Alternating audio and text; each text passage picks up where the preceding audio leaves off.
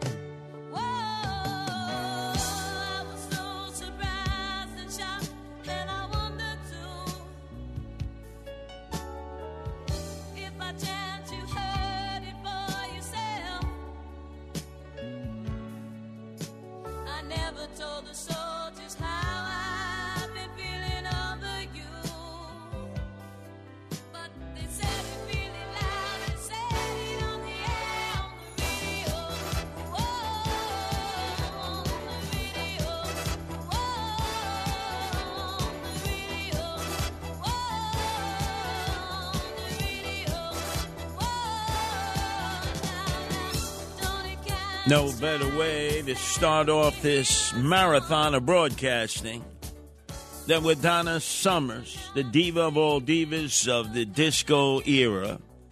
In fact, from 1978 to 1982, she dominated the charts. Oftentimes, the first four or five songs in Billboard's top 40 would be Donna Summers' classic disco extravaganzas. But this one is dedicated to that thing we all love radio.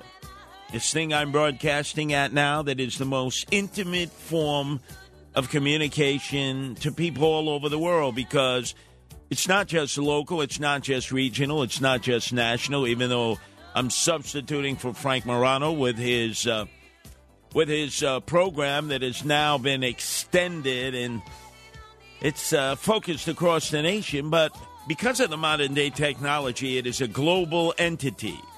You'll be listening in your app that you could easily download on your iPhone or your smartphone, and you can hear it crystal clear almost everywhere on this globe. Maybe not Antarctica, where the ice is beginning to melt and the walruses and the penguins play. Maybe not there, but everywhere else. Or on your laptop computer, on your stream or your worktop computer. In fact, uh, from our mothership connection here, we can be heard in 38 states, parts of Canada, a sliver of Europe, and right on down to Davy Jones's locker. And I'm substituting for Frank uh, with his uh, show across the nation, syndicated show. But I'm also engaged in a marathon, a full page ad taken out in uh, Friday's New York Post. Actually, Thursday's New York Post. Excuse me, let me amend that that talks about how it's going to be Curtis Sliwa all weekend. So starting now, Thursday, uh, I'll be taking you uh, right into, uh, well, actually, it's Friday, Friday morning. So from uh, 1 to 5. And then uh, we flip the script for an hour, and I come back from 6 to 7 with Andrew Giuliani, and I have a bone to pick with him since apparently his cousins or his uh, uncle or aunt are sponsoring a fundraiser for the swagger man with no plan, Eric Adams, mayor of the illegal aliens. He's not my mayor. So I'm going to put the question to him What's going on here, Andrew? Your, your father gets dissed by Eric Adams on a regular basis, and you mean two of your family members are opening up their house in Flushing and conducting a fundraiser for his reelection? His approval ratings are down to 37%. That's lower than Joe Biden. Oh, he's going to have a lot of splaining to do, as Ricky Ricardo would say to Lucy and I Love Lucy. And then a few hours later, I come back from 12 to 1. And then I start doing it all over again Saturday morning from 12 a.m. to 6, Sunday morning to 12 a.m. to 6, and then Sunday evening from 9 p.m. to 12 midnight. and with a few forays in between. So apparently, according to the Guinness uh, Book of Records, this will be the longest stint extended of broadcasting that has ever existed in this thing of ours that we so love. That was created either by Marconi, if you believe the Italian did it, or Tesla, the Serbian did it. And so now, I've got a lot to fulfill. A full page ad here in the New York Post that says that Curtis Sliwa will be airing all weekend long. Our number is 1 800 848 9222. That's 1 800 848 WABC. But what I do a little differently than Frank Morano is that I don't let you go to sleep. No way. And I recognize that on a regular basis, there are so many products that are being advertised to help you snooze better and snooze longer. And I'm telling you, when you're listening to me, it's radio napalm. It's radio with extra caffeine. Forget the hot milk, forget the hot toddy. It's more like Jolt Cola on 50,000 powerful watts of sound. So toss that sleepy time tea, cut open a kiwi, right? They say cut open a kiwi and you'll fall right to sleep. No, no, no, no. You fall asleep on me in my broadcasting stint, and I take that as a diss and dismiss.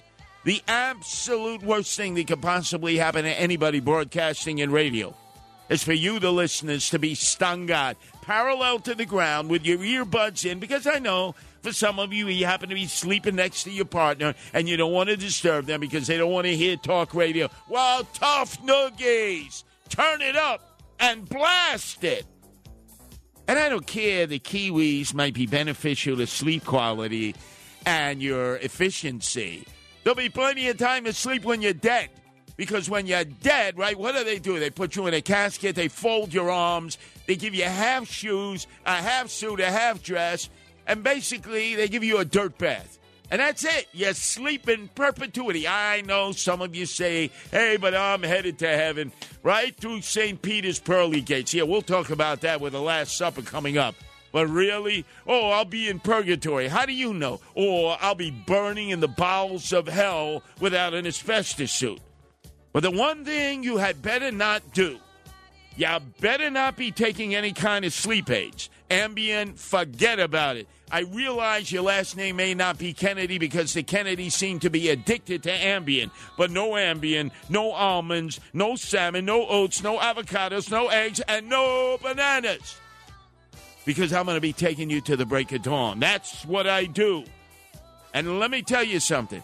Doctors will tell you to limit your caffeine intake in the latter parts of the day and remove it completely as bedtime approaches. Let me tell you this this is radio caffeine turbocharged.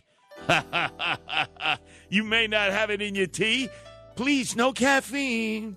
No caffeine in my tea or coffee or soda. I want it uncaffeinated, zero caffeine. Well, that may have been true all day long. But now it's like all of a sudden you're getting a blast furnace of caffeinated talk. Now, a study earlier this month found that people who got more than nine hours of shut eye and those who received less than six were at higher risk of infections. So, how does that make any sense? So, if I sleep more than nine hours, like a bear in hibernation, which means you're a slacker, a deadbeat, right? And if I only sleep six hours, I still have the same higher risk of infections. So might as well stay awake till the break of dawn. Because according to this study, you're going to get infected anyway. Don't worry about it. What do they tell you? Well, you can mask up, right? Put the pens on your face, put the bands be- below your navel. Don't worry about it. Mask yourself up so you're like a sphinx because you're so afraid to go anywhere. Even though this this COVID 19 is over even though coronavirus is over. Look at everybody walking around with masks, two masks on, and still driving around their freaking cars with a mask on and nobody else in the car. And I actually approached somebody today on Ditmars Boulevard in the heart of Astoria. And I walked out while there was a red light and I said, ma'am, you're in a car all by yourself. Do you really think you need a mask on? Do you really think you're going to catch a derivative of coronavirus or maybe uh, COVID 19? Really?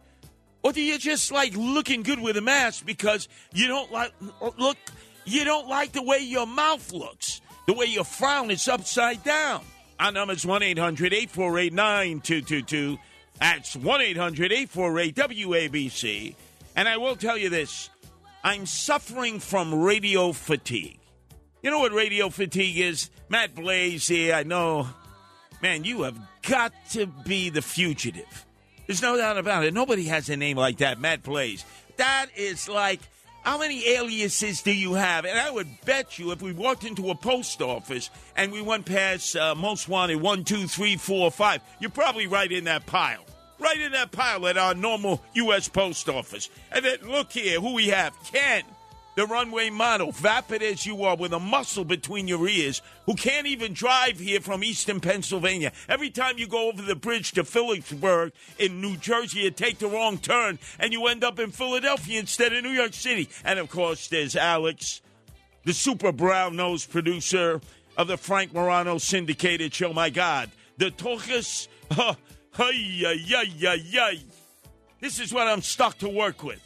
Well, neither of the three of you will interfere with my marathon of broadcasting from our mothership connection with the 50,000 powerful watts of sound. But I will tell you, if there is such a thing as radio fatigue, we're suffering from it right now. I listen to radio as much as I possibly can, morning, noon, and night. Love talk radio. Was born and raised on talk radio. Well, not quite when I was a young little whippersnapper, but when I became a young adult, I cheated on FM. You know what FM stands for? Freaking morons, feeble minded, fornicating madly, free marijuana, and of course, Frank Morano. Right? It's a different form of broadcasting, but AM, active minded. And that is predominantly where you can find your talk radio. And as a youngster, there was the freeform radio on FM radio, and I cheated on it. My gumada was talk radio on AM. And as young people, you weren't supposed to listen to talk radio. No, no, no, no. That wasn't cool. That wasn't hip. That wasn't where it was supposed to be. You were supposed to be listening to freeform radio. As some DJ in parts unknown, in a drug induced psychosis, tripping on LSD, probably praying uh, to the satellite that is circling the earth as we speak with the ashes of Dr. Timothy Leary, the guru of LSD. Probably praying to him, oh my God, please, I also want to get into a drug induced psychosis as I listen to FM music, as I listen to a DJ play an endless song over and over that nobody else would want to listen to other than that DJ. And then I said, that's it, no more. I'm dedicated to talk radio but it's just getting so fatiguing of late. And I think it's really real. I don't think I'm an exception to the rule. You got the same guests with the same prefabricated statements. Hey, look, I don't do guests. Are you uh? Are you kidding? Well, what's a guest going to tell you? Right? They're already memorized their lines. You're not going to shake a guest. Same old, same old. It's like the Hollywood squares of lawyers we've just gone through in uh, advance of Donald Trump being indicted, right? They were all wrong. Tell me one of those lawyers, one of those analysts who were correct. No. And they're all back again. They all been hired for a new gig. It's all Hollywood square lawyers. Dershowitz is in the middle. Then you got Tacopina, who's got guaranteed forever and a day he's going to be one of those analysts, one of those lawyers, liars for hire, who could argue out of both sides of their mouth simultaneously. Why would you believe a lawyer? A lawyer is trained in college and law school to argue one point in the affirmative and then within five seconds do a uh, flip flop, as I would call it, or the mayor of the city of New York, the swagger man with no plan, Eric Adams, although he's the mayor of the illegal aliens, he would say it's a pivot and shift. It's a flip flop and now argue the affirmative. And they do it with passion and believability. They're liars for hire. And I got, I got headaches from them. I don't want to hear them anymore. So if you want to hear guests, don't listen to me. Do yourself a favor. That's why there are so many radio stations on the AM and FM dial. You have choice. But I'm not going to go down that route. Oh, uh, okay, let's get a guest on. Every time a guest is on, less people listen. They fall asleep in the wee hours of the morning. No, no, no. We're going to keep turbocharging you, and you better dare not fall asleep. Now, if you fall asleep at your job, hey, look, tough noogies. You know, there's always other jobs out there, right? They say, hey, it's very difficult to, to find people. In fact, we got to create robots and AI, artificial intelligence, because people don't want to work any longer. They want to sleep all day. Well, maybe that's because they're listening to Curtis Sliwa overnight. But guess you're not going to get. I don't do get I talk to you, the people. You have more to say than any guest. You can reveal more. You're not as guarded. And politicians, they are the absolute worst guests. They speak with a seven second sound delay. How, oh, how dare they be real? How dare they be emotional? How dare they be earthen? Oh, no, no, no, no, no. So, ladies and gentlemen, for the rest of the way, for the next four hours, it's you and me and nobody else. And I'm not even going to Matt Blaze and Musclehead here, Ken, uh, or that uh, brown nose back there, Alex. By the way, Alex, your news report was wrong. You know, the guy got arrested, huh? My, this is what I got to deal with. Our number is 1 800 848 9222. You see, I listen to everything intently. Nothing escapes my medulla and cerebellum. This thing of ours radio is embedded within my soul. But it's important that it also be theater of the mind and be entertaining, not a constant drone. This is the way it should be. Trump is God, Biden sucks. Trump is God, Biden sucks. Ooh, who the hell wants to listen to that all day? That's like some of the women I've been married to, right? I gotta get out of here. I gotta get out of here. I turn it on. Trump is God, Biden sucks. How many times can you listen to that in one day? I don't know. Maybe some of you, you know, you go into the local diner, you know, uh, uh, could I have turkey and mash? And then you come in the next day, the waitress already knows uh, turkey and mash. And Wednesday, turkey and mash. You want a little ketchup on it? Nah, I just want turkey and mash. That's not the kind of radio I do. So if you want that kind of boring radio, repetitious radio, Xerox copy radio, where the host or the hostess listened to the previous show and basically they just absorbed all those lines and they regurgitated it. No, no, that's not what you get from me. Creativity, theater of the mind. And we're going to have a little bit of fun. And we're going to have belly laughs. And we're going to be laughing at all these sacred, iconic figures because I don't trust any of them. At the start of my normal show, it says Curtis Lee was a politician. That is true. The first time I kissed a baby and shook a hand in running for mayor of the city of New York against Eric Adams, I became a politician. I love it when somebody does all of that. I'm not a politician. Oh, no, I'm not a politician. Hey, if you got a paintbrush in your hand and you're painting the wall, you're a painter, right? Oh, but I'm not a politician. How many times have you run? Oh, but I'm not a I'm not your traditional politician. Yes, you are. And when you're a politician, you learn to lie, lie, lie. And some of you out there, you forgive the lies because you say, that's our liar. He's in our tribe. And you know, we can understand while he doesn't, why he doesn't tell the whole truth and nothing but the truth, so help you God, because you have to fib. And let me tell you something about these guests and these politicians and everyone else. They think you're all stupid. They think you're all vapid. They believe, whether Democrat or Republican, that you forget five seconds later what you just heard. Five minutes later, five days later, five weeks later, five months later, five years later, that you're all stunad. The difference here is I trust you, the people. I don't trust politicians. Our number is 1 800 848 9222. That's 1 800 848 WABC. I notice the audience here, they're a little catatonic. You know, they listen to Dr. Sky comes on, you know, he's very entertaining. I like Dr. Sky. You see, that's the kind of talk radio need entertainment. I don't need to be preached to. I, I want to be preached to. I'm an A and B Catholic. Ashes on Wednesday, palms on Sunday. Then you don't see me for a month of Sundays because I don't want to be preached to. I never wanted to be preached to by my mother and father when they were alive. I certainly didn't want to be preached to going into a Roman Catholic church, and I don't want to be preached to by anybody else other than if I'm wrong, I'm humble.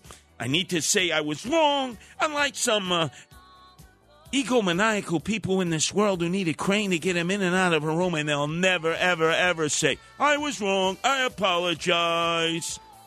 1 800 848 9222. That's 1 800 848 9222.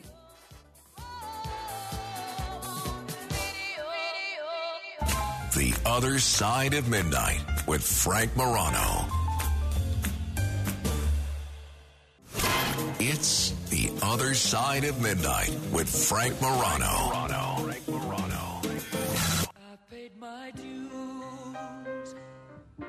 Time after time. I've done my sentence, but committed no crime. And bad mistakes, I've made a few. I've had my shells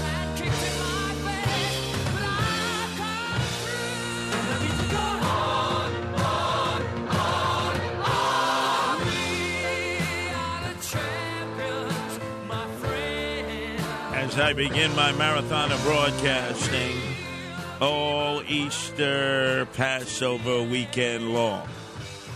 It has been advertised in the number one tabloid in the world, the New York Post. Easter holiday special, Curtis Sliwa, all weekend long. AM, PM, almost 24 7, 365.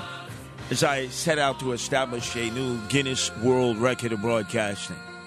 It's one thing clearly, whether you like me or you don't like me, whether you believe ideologically in what I say, or you just don't like the fact that I play so much music for so long, tough noogies. Guess what? I would prefer to listen to the music sometimes than some of some of what I have to say.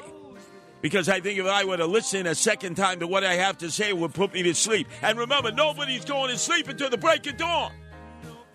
Not one of you. No, no, no, no, no. You're not doing that to me. That is the m- most massive insult that you can uh, pay to any man or woman broadcasting in this thing of ours, talk radio. Our number is 1 800 848 9222, and I feel like I must be a champion over the next four days. That will be a total of, wow, 96 hours. And almost all of it broadcasting, Curtis. Can I do it, ladies and gentlemen? Can I do it without hitting the meth pipe, without doing blow cocaine? Can I do it without having uh, Adderall? Adderall. There's not enough Adderall legally that you can procure in this country. Oh, no. So you can get it on the black market like everything else in the world. Or you can get it out there in the cyber black market, right? With a little bit of a envelope that comes from the U.S. Postal Service or UPS or FedEx. Nobody ever checks it. Every imaginable illegal drug can come in through the black vortex out there of illegality. And so, how, pray tell, am I going to do this? I'm going to drink unsweetened Kool Aid, right? What? Unsweetened Kool Aid? Do you think that'll give me enough energy? Or should I take a five pound uh, bag of Domino sugar and mix it with the Kool Aid huh, and get catatonic? And then all of a sudden drop because I'll end up having diabetes, right? And having to take shots in my tuchus. But in order to make it through, what is that? 96 hours and set a new world's record of broadcasting. I will be a champion. A champion.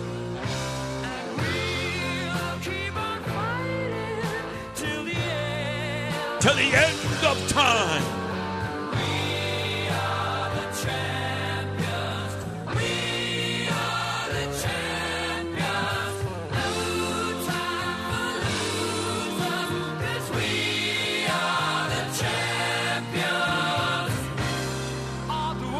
Yes, yes, yes. The world of talk radio can be mine if I can make it through till Sunday night into Monday morning. Will I? Won't I? Let's go to FanDuel and see what the over-under point spread is, because there's probably guys and gals out there looking to make some scatol, some moolah schmooler on this. Since you can gamble on almost everything in life now, right? I don't gamble with money. I gamble with my life. They say I'm a cat with nine lives. I've used eight of them. I got one more to spare. And ha, all of you out there, my enemies, you ain't gonna get this, that's for sure. And there I sat in the Neptune Diner, an iconic place right where the Grand Central Parkway meets the Triborough Bridge. Oh, I will never call it the RFK Bridge, the Triborough Bridge. And I sat there, and it was, uh, I don't know, like a Greek festival. Every Greek in Astoria was there, and they held me hostage. And they said, You, Curtis Sliwa, are now venturing into the Twilight Zone when no broadcaster has ever gone four straight hours of broadcasting. And what I did was I pounded my chest, uh, just like Johnny Weissmuller, and I said, You know I'm going to do it. And I had no idea what they were drinking the Scarpo, Scrappo, whatever they call those after, after meal aperitifs. Grippo, Grappo, what do they call the, the Greek after drink aperitif? Our number is 1 800 848 WABC because what I do is the Curtis Lee Leewood trivia.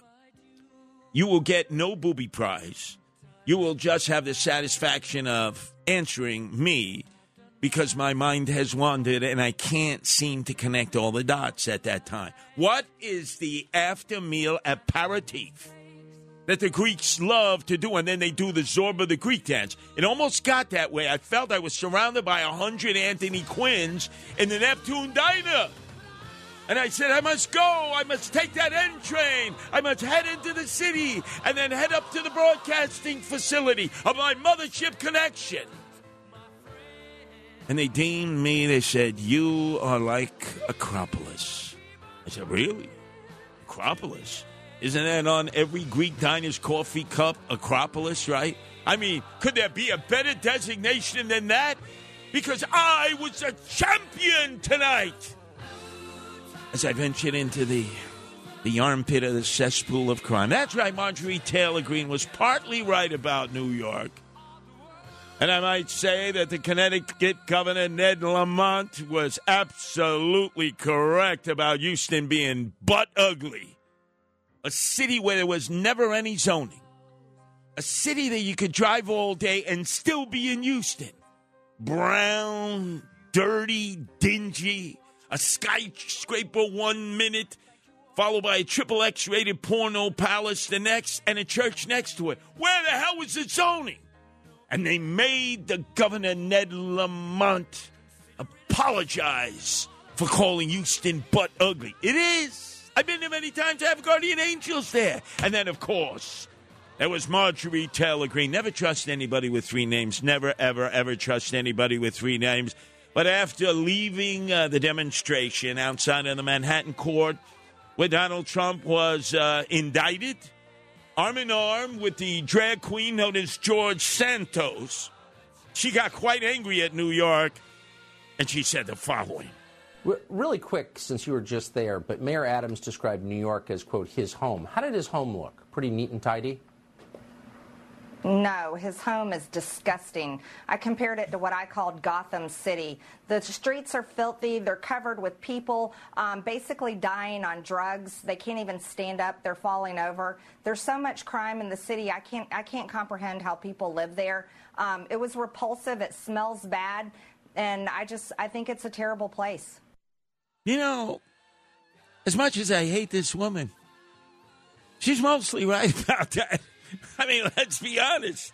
I mean, what was she say? We're filthy? Yes. She said we're repulsive at times. Yeah. You ever deal with a typical New Yorker? Die, die. I could be on fire in the middle of the street. They won't even urinate on me to put out the flames. And crime ridden? Yes. Could I hear that one more time? Let me let me, let me critique this. Uh, even though I always say never ever trust anybody with three names, Marjorie Taylor Greene. Really quick, since you were just there, but Mayor Adams described New York as quote his home. How did his home look? Pretty neat and tidy.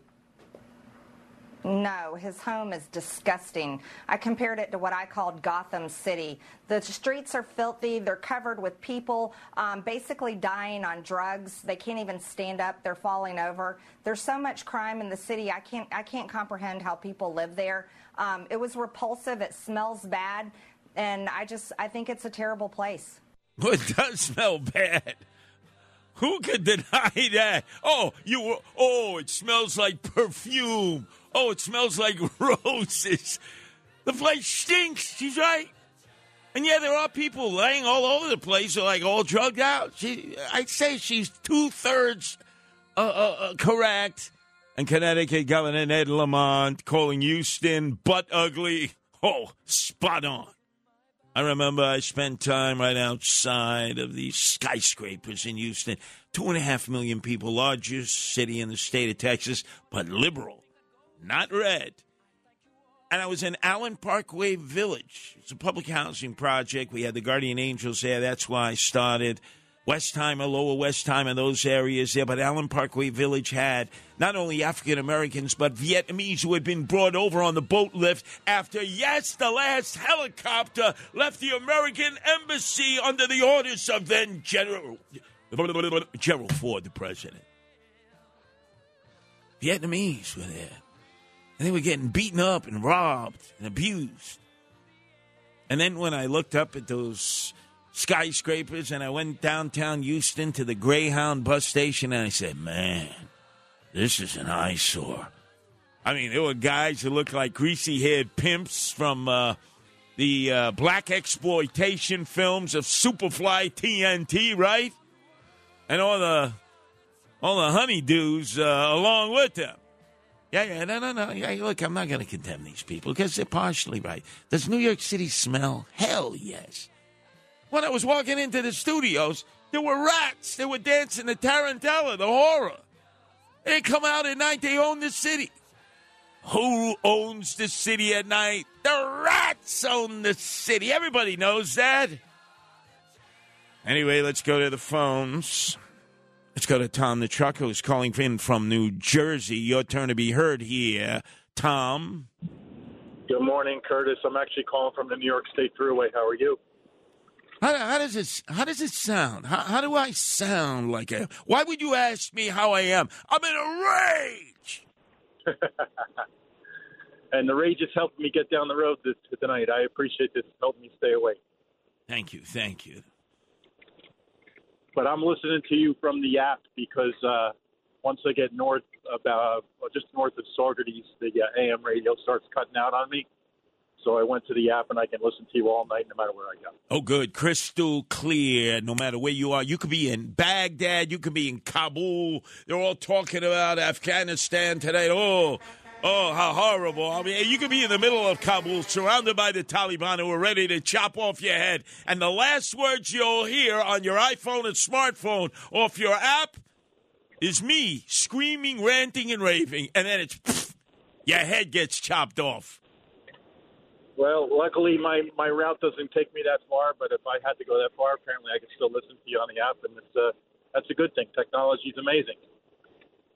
Well, thank you. Now, uh, what kind of a load are you carrying? Is it nuclear waste? Is it sulfur? Is it some kind of toxic chemical that we can get people to lay down in the middle of the street and try to block you from your point of entry?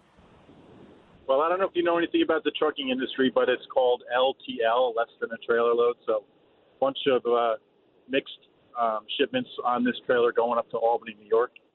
And then from Albany, I go over to uh, Connecticut and then back to New Jersey. I do that every night. But today um, had some contractors at the house, and I didn't get very much sleep. But uh, I thought that you were filling in for the uh, Frank Morano guy, who usually puts me to sleep. So I instead of calling in sick, I said I've got Curtis to uh, lean on tonight, and I'll be able to make my shift. Now, I must tell you that originally uh, the overnight show at the old WABC was some kind of a syndicated show by Cumulus that had two guys, Heckle and Jekyll, who agreed on everything, and they call it a trucker show. What the hell was the name of that show? What was that trucker show? How come you're not listening to that trucker show? Well, because they're not as near as entertaining as you are. I mean, uh, You know, I, I don't even have to get a cup of coffee when I listen to you because uh, uh, you just you just charge me up, and I appreciate it. Just let just let you know that um, for the rest of the night, I'll be leaning on you, turning up that radio, and, and getting my shift done. Well, thank you. Thank you, Tom the Trucker. He said it all, right? My job is high octane to keep you pumping and jumping. Hey, they took a shot at Frank Morano, right? Hey, look, different style, different style. Yeah, he's got a lot of guests.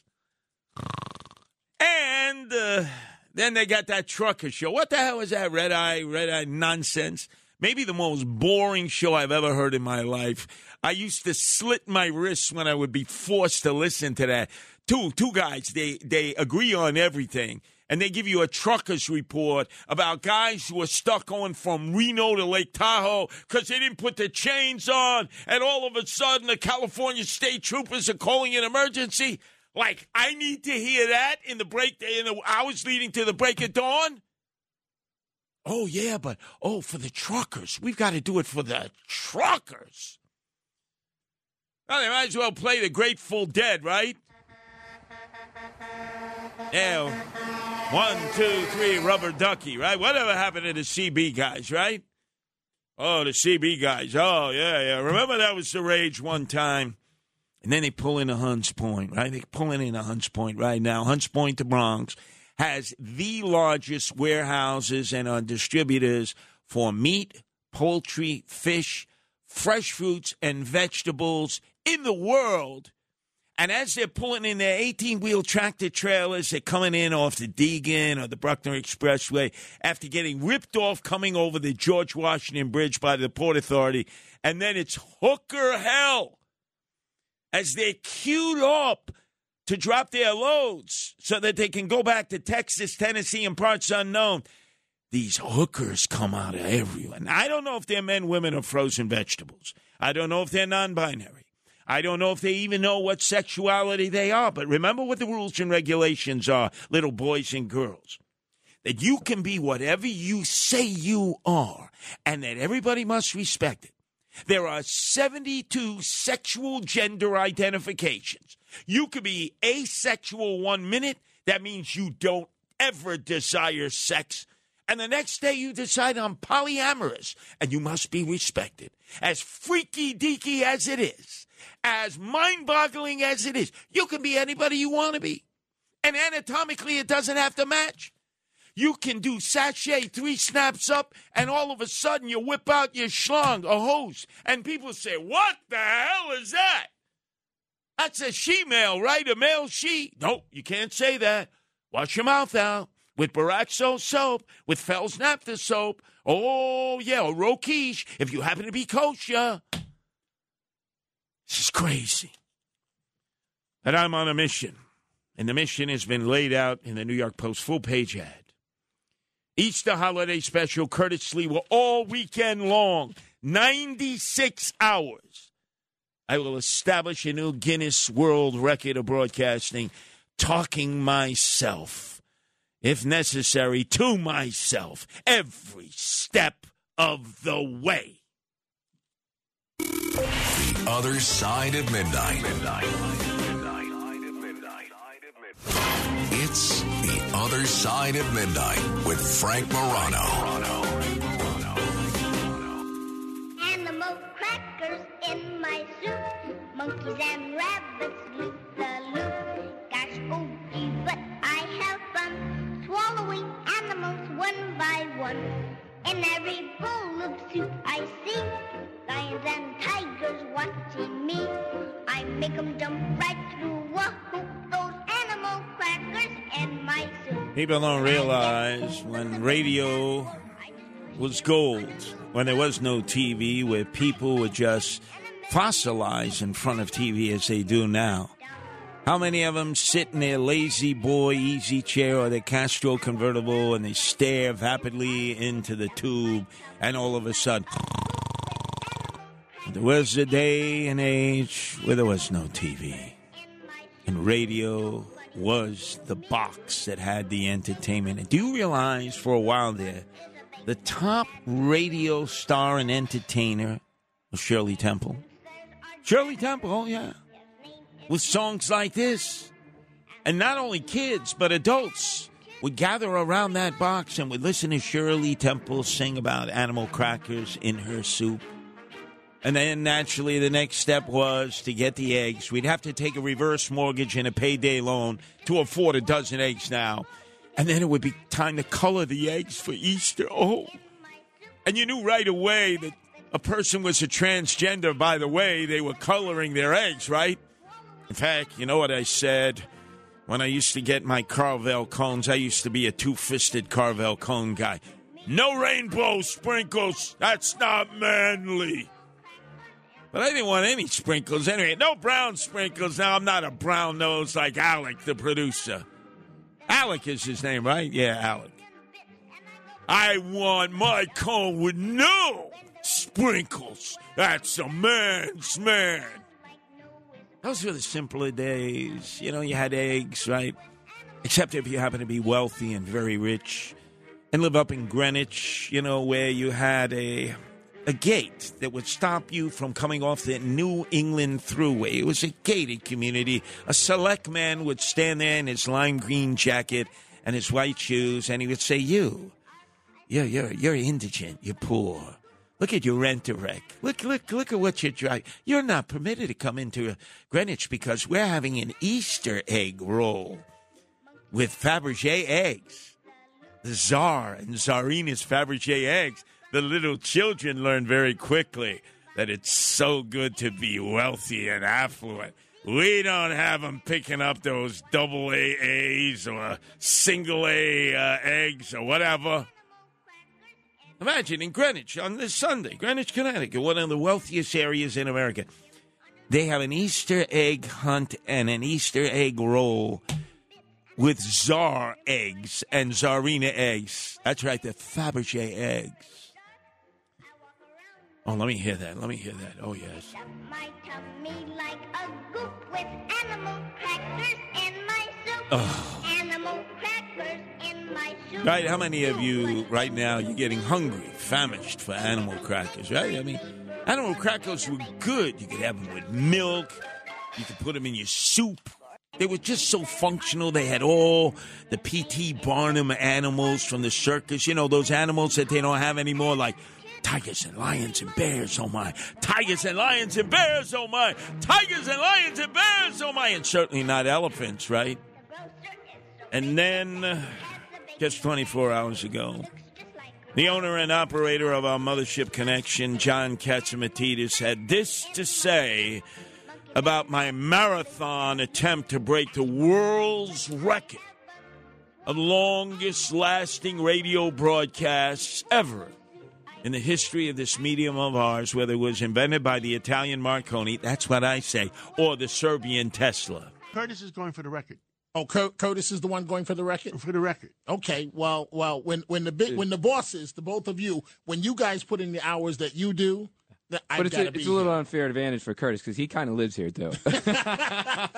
Curtis is going to be on this weekend, uh, uh, tomorrow night, all day, uh, Friday, Friday night. How do you feel? Thursday night, Friday morning, yep, Saturday night, Sunday night, Sunday day, that's right. Monday. I mean, I forget. I lose track. And why is that? I mean, you can't dial WABC on the weekend without hearing Curtis. That's right because we keep it live, right? Live John? and local. Always live. And Live you and know the one thing Curtis does? I'm listening to him at three o'clock in the morning. I hear him yelling, "Don't you dare fall asleep! Don't you dare fall asleep! He won't let you fall asleep." It's great. We've actually had uh, listeners write in and say, "Tell him to stop because I got to sleep." right, right, literally. No, no, no, no, you don't. There'll be plenty of time to sleep when you're dead. Let me tell you, what do you do when you're dead? Come on, let's be honest, right? For the Orthodox out there, they throw you into the sheet, they throw you right into the ground, boom, dirt beds. For the rest, you know, they got the wake. People come by, they look at you in the casket, they say, oh, she looks so much better in death than she did in life. Boy, that mortician did such a wonderful job. What the hell are you talking about? And they give you half shoes, a half dress, a half suit. Then they fold your arms, right? They put in whatever you, uh, you know, is your favorite things, your little teddy bear, you know, like like the King of England now, Charles. He has a little teddy bear wherever he goes. Well, I want my teddy bear. And they close the casket.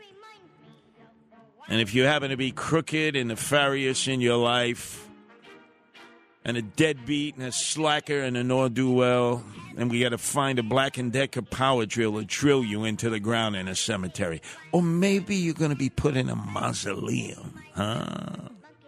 Nice big mausoleum. Look like a plantation up there Woodlawn, the Woodlawn Cemetery. The size of plantations. Or maybe it's ashes to ashes and dust to dust, and all of a sudden you get cremated. And they put your remains in an urn. And now it's up there over the fireplace. And all of a sudden you see your wife is with a new man, and all of a sudden she's having the urge to merge, and you want to yell out of that urn, What the hell are you doing? They put it right there, right there in the fireplace. And they don't think you can see what's going on, but I know you can see. So whether it's ashes to ashes, whether you're Mr. Big Stuff, who do you think you are in a mausoleum? Whether you take a dirt bath, it's over. You sleep in perpetuity. Oh, they say, oh, but you know, the resurrection, you know, the Mashiach's coming back. Really? Really? How many fake Mashiachs have there been? There's a guy now who claimed to all of his followers uh, in one year's time he was going to return. Guess what? They're still waiting for him. They'll be waiting a month of Sundays. The Mashiach. Come on. Once it, once it's lights out, it's lights out. Although I will tell you, my wife Nancy, she wants to do a Ted Williams to me. Yeah, she wants to find that joint in Arizona, wherever it is, where they chop your head off and they freeze you.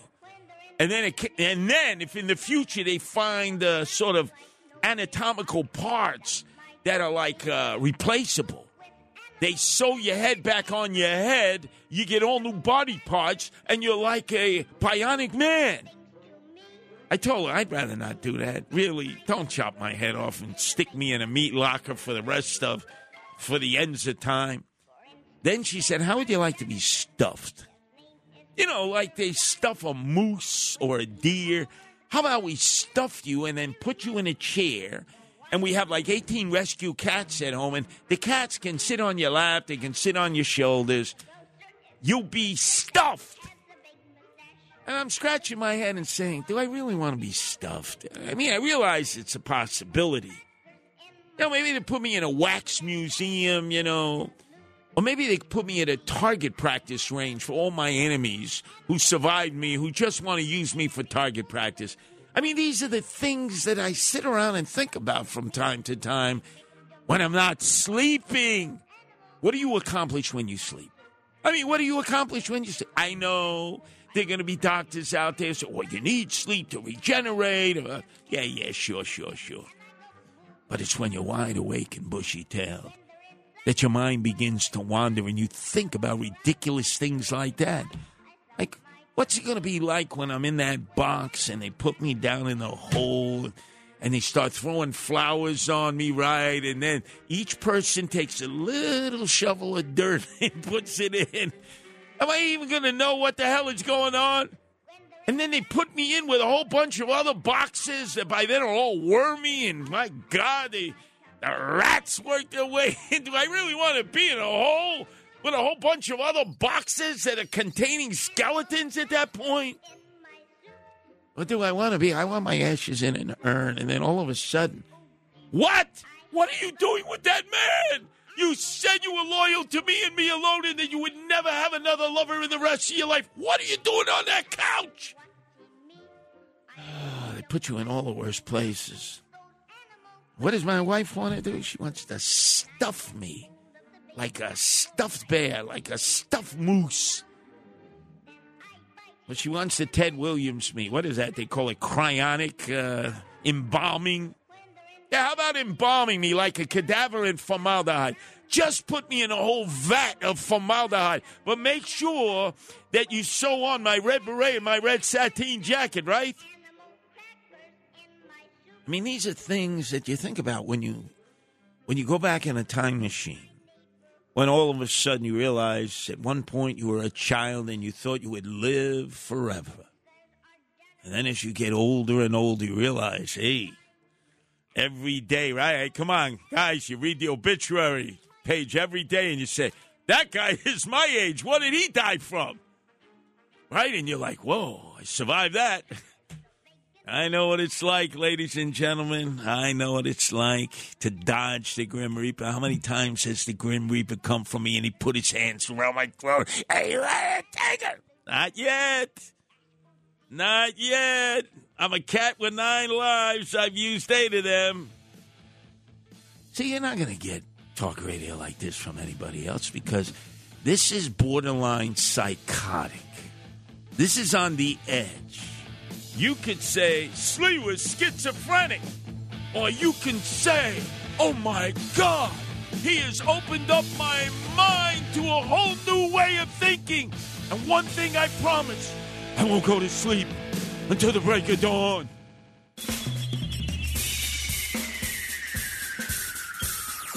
This is The Other Side of Midnight with Frank Morano. They're running a strange program, y'all. Now, here's Frank Morano.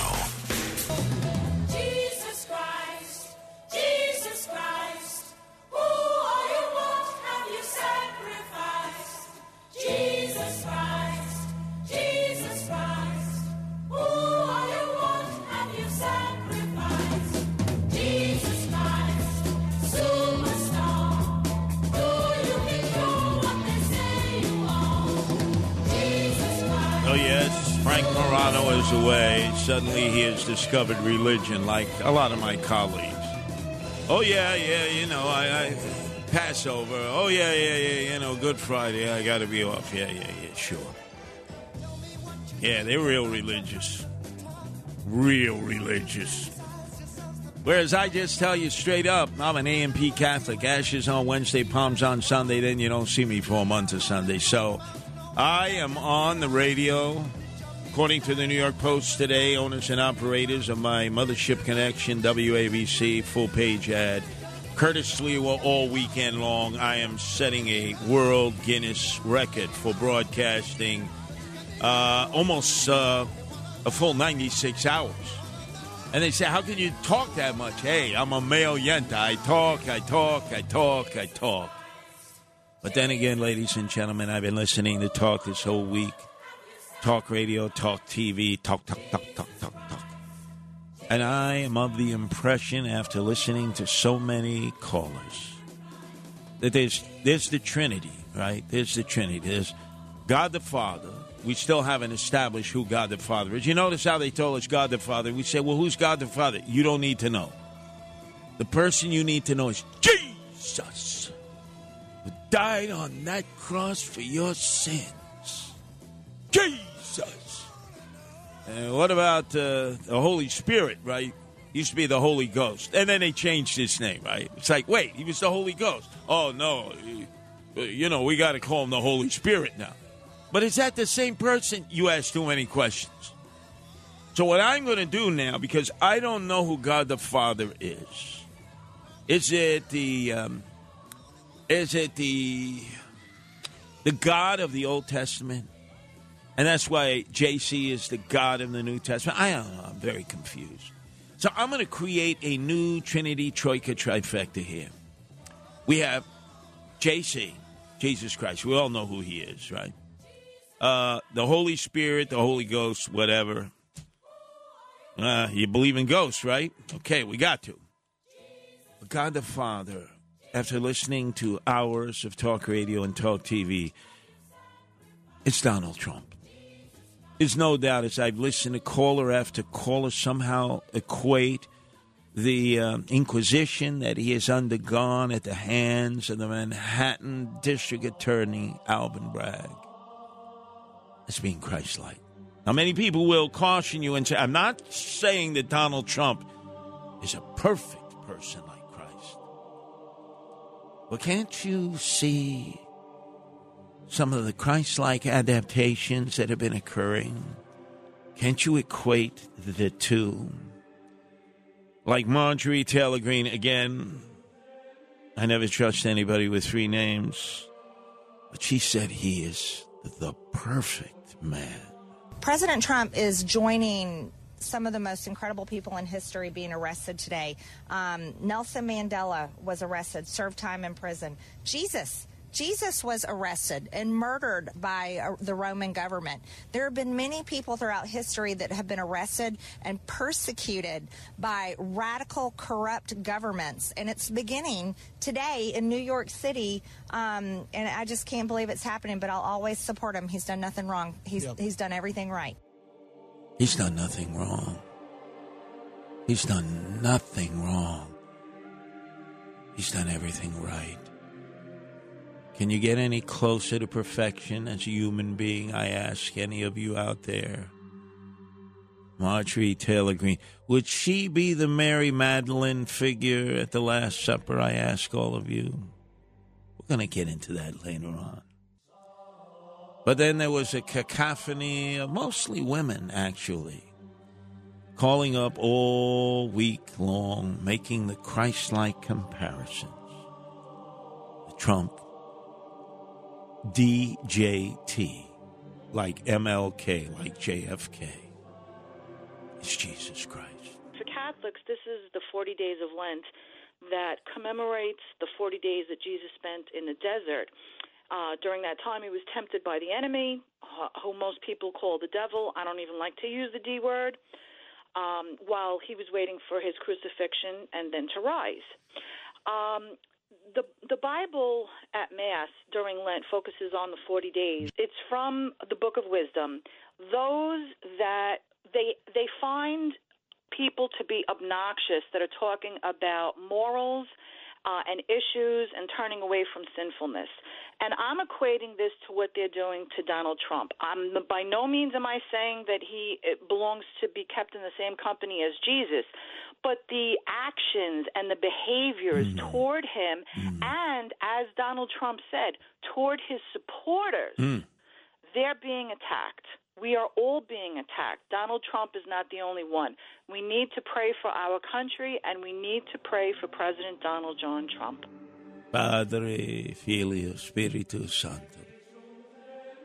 I have the chalice here with the incense as I bless all of you who listen, whether you like Trump or you hate Trump or you're somewhat indifferent. Padre, Filio, Spiritus Sanctum. We are in our Holy Week. Those of you who observe Passover, which remember the Last Supper was a Passover Seder. To those of you who are engrossed, like Mel Gibson was, with the crucifixion on Good Friday, where Jews start hiding, wondering, will we Gentiles have flashbacks and then it's another pogrom? Remember, it's in our DNA. Remember during the Reformation when Roman Catholics were battling Protestants over whose Jesus Christ was the perfect Jesus Christ? They killed hundreds of thousands, hundreds of thousands. But they had to practice on somebody in between. So they conducted pogroms against Jews. And then they attacked one another viciously because the Catholics believed in the crucifix. Yes, they believed. More so in the crucifixion, Protestants in the resurrection of Easter Sunday. And over that, they killed millions of people. But let me calm down. Padre, Filium, Spiritus Sancto. So that statement was uh, made by, I believe, a woman named Jacqueline, right? Yes, yes, a religious soul. But then it was trumpeted by others who were soon to follow in a cascading tribute to DJT, Donald J. Trump. I am just sick to my stomach to see the greatest president in my lifetime, and I'm no spring chicken, um, in that courtroom today. How terrible. Uh, it reminds me of the story of Jesus and how Jesus sacrificed himself for the rest of us. And I feel like that is what Donald Trump is doing for all of us today. I can imagine Donald Trump up on that cross, sacrificing himself for our sins so that the stain of original sin would be removed from our souls. No, he would not do that. Hell no, he wouldn't do that. Are you people freaking crazy? Yeah, well, maybe as crazy as I am. But Trump reminded her and so many others of the story of Jesus, and caller after caller during this Holy Week agreed. They put their palms down and they said, Yes, he truly is divine. Any coincidence that this is Holy Week? We all know another famous figure was prosecuted by the highest court in the land and found guilty of doing what? Nothing. Does it feel like a slap in the face? Yes, it does. And Judeo Christian beliefs are on the chopping block. Ah, on the chopping block. And then with this cacophony, with this chorus of adulation about Donald J. Trump, in Christ like proportions, there came that statement that righteousness would prevail. Righteousness would prevail.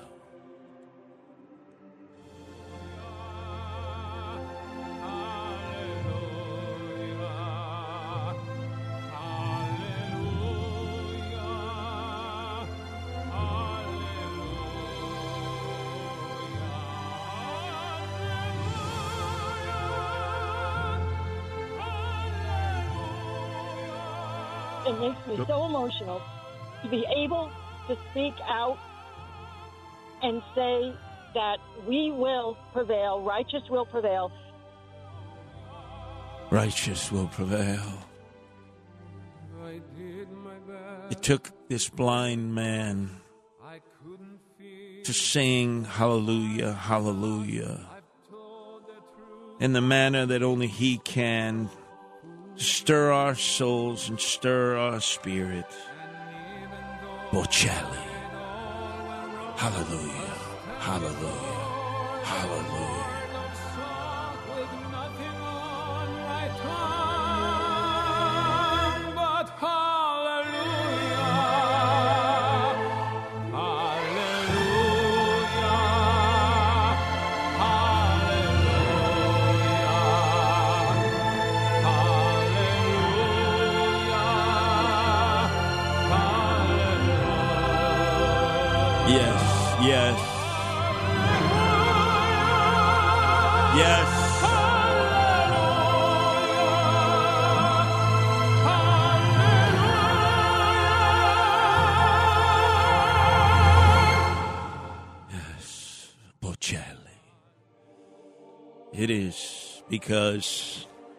With that crescendo of song and festival, we recognize that although we are awaiting the return of the Mashiach so that life can be eternal, we are waiting, waiting Armageddon, right?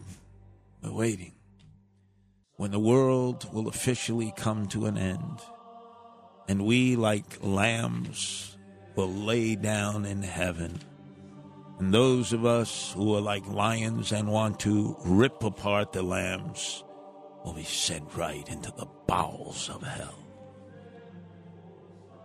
And while all of this adulation was taking place, all of this celebration, woman after woman after woman, whether she was Marjorie Taylor Greene or Stormy Daniels or Mary Magdalene, they were paying tribute to Donald Trump. Well, maybe not so much Stormy Daniels. Who claimed that she had sex without a condom with the Donald. Bad, bad.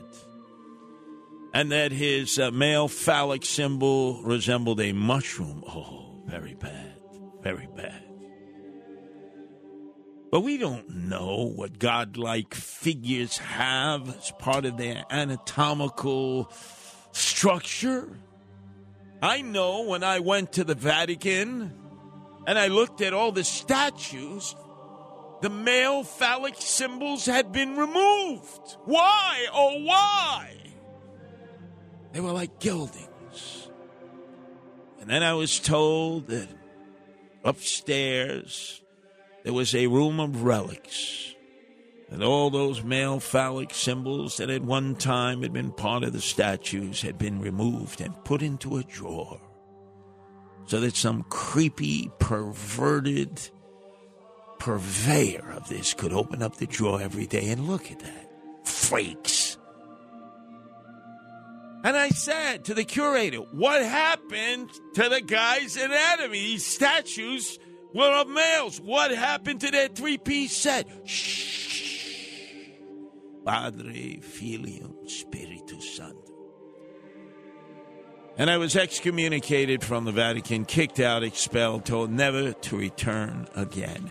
And as I screamed at the top of my lungs, if I were an illegal alien, would you allow me in? Hell no. Swiss guard, remove this heathen.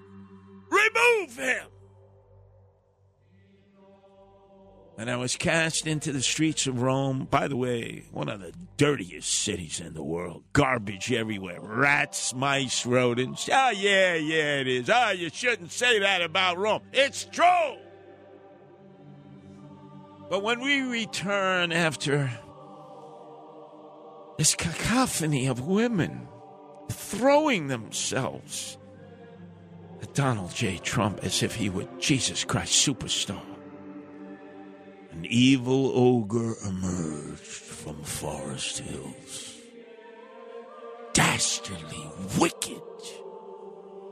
And immediately it was Satan who spoke. When we return, you will hear from the belly of the beast a man who so tortured the image of Donald Trump that I think some of you will never be able to recover from what he said.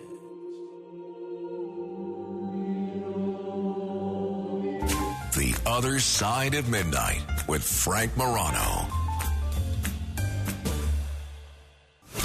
It's The Other Side of Midnight with Frank Morano.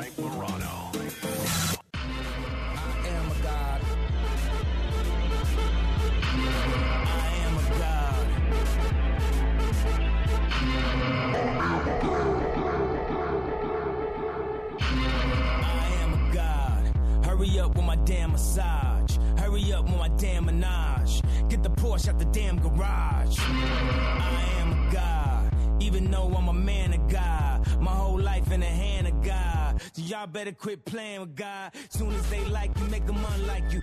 We will, Kanye. We will play with God. By the way, Kanye apparently has found one Jew that he likes out there. Who's that actor that he said, oh, he's a Jew? Uh, it's okay. I guess Jews are okay. But Kanye sat at that table and enjoyed a meal with Donald Trump. Remember at Mar a Lago? Even Bibi in Israel, engulfed in all kinds of controversy, said that was bad, Donald Trump. That was bad. But Donald J. Trump, as close to Christ like as you could get, used the words of Eric Adams, swagger man with no plan, mayor of the illegal aliens, not my mayor, and said I was trying to mentor Kanye West. That screwball, that crackpot, that uh, nut job. I wonder if Kanye West would sit at the Last Supper dinner table, right? We're going to discuss that in the next segment. Yeah, see, Kanye, that, that's that's evil lurking in the belly of the beast, Kanye. The anti-Semitism that that just surged forward. But anyway, let's flip the script. And it leads us to the man who busted everybody's bubble about the Christ like implications of what Donald Trump was going through when he walked into that Manhattan courtroom and the indictment was unsealed, 34 counts dropped right on his head by the Pharisees. Yes, Alvin Bragg and the Attorney General of the state of New York, Tish James, who know only the word Trump. They want to prosecute him. They want to sue him. They want to go after his family, his holdings, his businesses. They are obsessed with Trump. And just like the Pharisees said to Pontius Pilate, we don't want Barabbas, the murderer, the robber, the thief, the home invader. We want Jesus Christ. At least according to Mel Gibson, right? Boy, was that a weird film. But anyway, I digress. So let's go to the man who just busted everybody's bubble about the Christ like implications of what Donald J. Trump was going through. The comments made by the two women about comparing Donald Trump to Christ is absolutely a damn joke. How, you know, well, well, well how, give me a break, okay? Let's get something straight. Donald, uh, Jesus Christ didn't lie. Jesus Christ didn't fool around with Mary Magdalene. Jesus Christ loved everyone. He didn't. Jesus Christ never took a dime from the Romans. Jesus Christ was the complete honest person. And then we have Donnie from Florida, different character altogether. Ah. What happened to my monk chant? Bury that devil, Kanye West. You are Diablo, Kanye. Go hang out with the other anti Semite, Kyrie Irving, down in Dallas, huh? Padre, Fili, Spiritus. Could I, could I hear Stan again, that, that initial cut, because he broke the hearts of so many of our women listeners who believe that Donald J. Trump was Christ like. The comments made by the two women about comparing Donald Trump to Christ is absolutely a damn joke. How, you know, well, well, well how, give me a break, okay? Let's get something straight. Donald, uh, Jesus Christ didn't lie. Jesus Christ didn't fool around with Mary Magdalene. Jesus Christ loved everyone. He didn't, Jesus Christ never took a dime from the Romans. Jesus Christ was the complete honest person. And then we have Donnie from Florida, different character altogether. I like that. Donnie from Florida, Padre, Filio, Spiritu Santo. But this torrent of criticism, it was almost as if it was coming from the belly of the beast of a man named Stan in Forest Hills. Truly, he was a Christ hater. Stan, if you're out there, you better be hiding under your Castro convertible. You're, don't come out. Gentiles like me may have flashbacks and all of a sudden declare a pogrom against you. Don't come out. Hide. But he continued. Incessantly, he continued. Let's get something straight about Donald Trump. The only person he likes is the guy in the mirror. He doesn't give a damn about the American people. Never That's not has. true. Never. That is exactly true. He DeVoe. He ran that election. He knew exactly what he was doing. He knew he lost. He has lied consistently. This case. Wait a minute. I Wait don't want to talk This- about the whole election stuff I because agree with you. Padre, Filio, Spiritu Santo. And that every devil needs a partner in their demonic ways. And standing outside across the barriers where Marjorie Taylor Greene was with her very best friend in the world. I don't know if they're BFs, right? You think so? George Santos, the drag queen. For three years, he tried, he tried, but just never succeeded in becoming Miss Drag Queen Rio de Janeiro for the annual Carnival. He tried, though. Three snaps up, right, George? And your BF, right? Your best friends with Marjorie Taylor Greene. But on the opposite side, were the screaming banshees, the jackals, the hyenas of the far left of the socialists, led by Jumaane Williams and a man named Jamal Bowman who said that this was the day of reckoning that they were waiting for with Donald J. Trump. You know, America needs a reckoning, and I think Trump is essential to that reckoning. A reckoning. Padre Spiritu. This is the Reformation, ladies and gentlemen. Although it may not have a religious orientation as it did centuries ago, Protestants versus Catholics slaughtering each other by the hundreds of thousands. No, this is a political, ideological battle. Remember, Marjorie Taylor Greene said everybody should vacate the North and head south if you want to be red. And Jamal Bowman said, This is America's day of reckoning. So if you happen to be blue, go north of the Mason Dixon line, divide this country. Like Bloods and Crips, like Jets and Sharks and West Side. They would like to separate us. And they would like the battle to be waged around the Joan of Arc of our lifetime. Oh, anatomically, he's not Joan of Arc, but he is Donald J. Trump. With Christ like proportions, spiritually guided, no doubt, by God the Father, who maybe is Hashem, who knows? But the man is perfect. Could I hear that Marjorie Taylor Greene in which she said, He's perfect in every way. Perfect in every way. That's 13. 13, 13, 13, 13. President Trump is joining some of the most incredible people in history being arrested today. Um, Nelson Mandela was arrested, served time in prison. Jesus. Jesus was arrested and murdered by uh, the Roman government. There have been many people throughout history that have been arrested and persecuted by radical, corrupt governments. And it's beginning today in New York City. Um, and I just can't believe it's happening, but I'll always support him. He's done nothing wrong, he's, he's done everything right. He's done nothing wrong. He's done everything right. Has there ever been a more perfect person? Well, let's think this. The schmuck, the putz, Chuck E. Cheese Schumer, who said that he had a perfect SAT score. So did Eliot Spitzer, you know, the the man who loved to transport prostitutes across state lines for the purposes of prostitution wearing these socks. He also declared himself to have perfect SAT scores.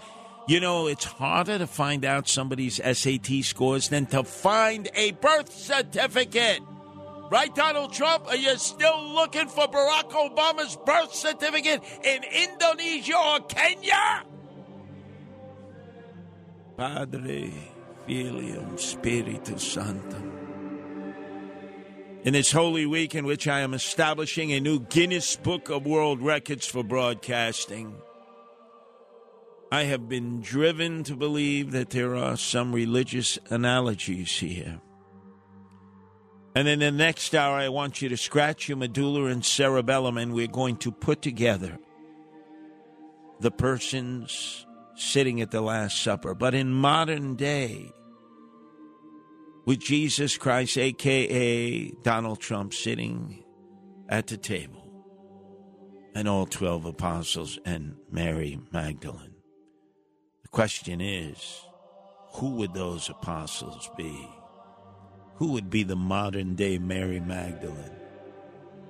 And haven't we all settled in talk radio land and talk TV land that although Donald J. Trump is not perfect, he's as Christ like as any human being could ever, ever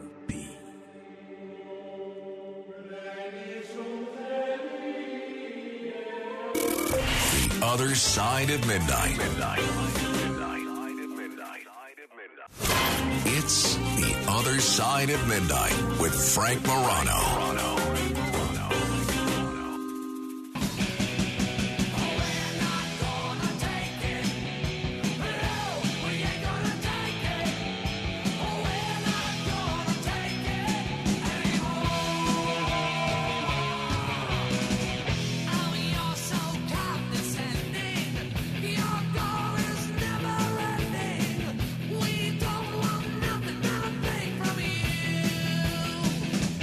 Going to sleep. Oh, no. To the break of dawn. Now, I got to give credit where credit is due to Dee Snider of Twisted Sister because he has said this classic ballad of his, We're Not to Take It Anymore, can be used by any group. Donald Trump used it as a theme song, still does at his rallies. He says, I don't agree with Trump, but no, he can use it. And recently, those who stormed into the legislative building in Tennessee because they wanted gun control, they were not Second Amendment people like Charlton Heston. You'll have to, you'll have to pull that gun out of my cold dead hands. No, two of the black legislators were excommunicated, kicked out of the legislature today, but the white woman survived. And right away they'd say, ah, you see, the two black guys got excommunicated, but not the white woman. Hmm, what does that mean? Nothing as far as I am concerned, right? But think about how crazy this gets. And Dee Snider of Twisted Sister has said, hey, if the uh, gun control advocates who stormed the uh, state capitol in Tennessee want to use We're Not Going to Take It Anymore as a theme song, they could do it too. I mean, imagine this. You could be at two separate rallies Second Amendment folks and gun control folks, and both of them playing We're Not to Take It Anymore with Dee Snider and Twisted Sister.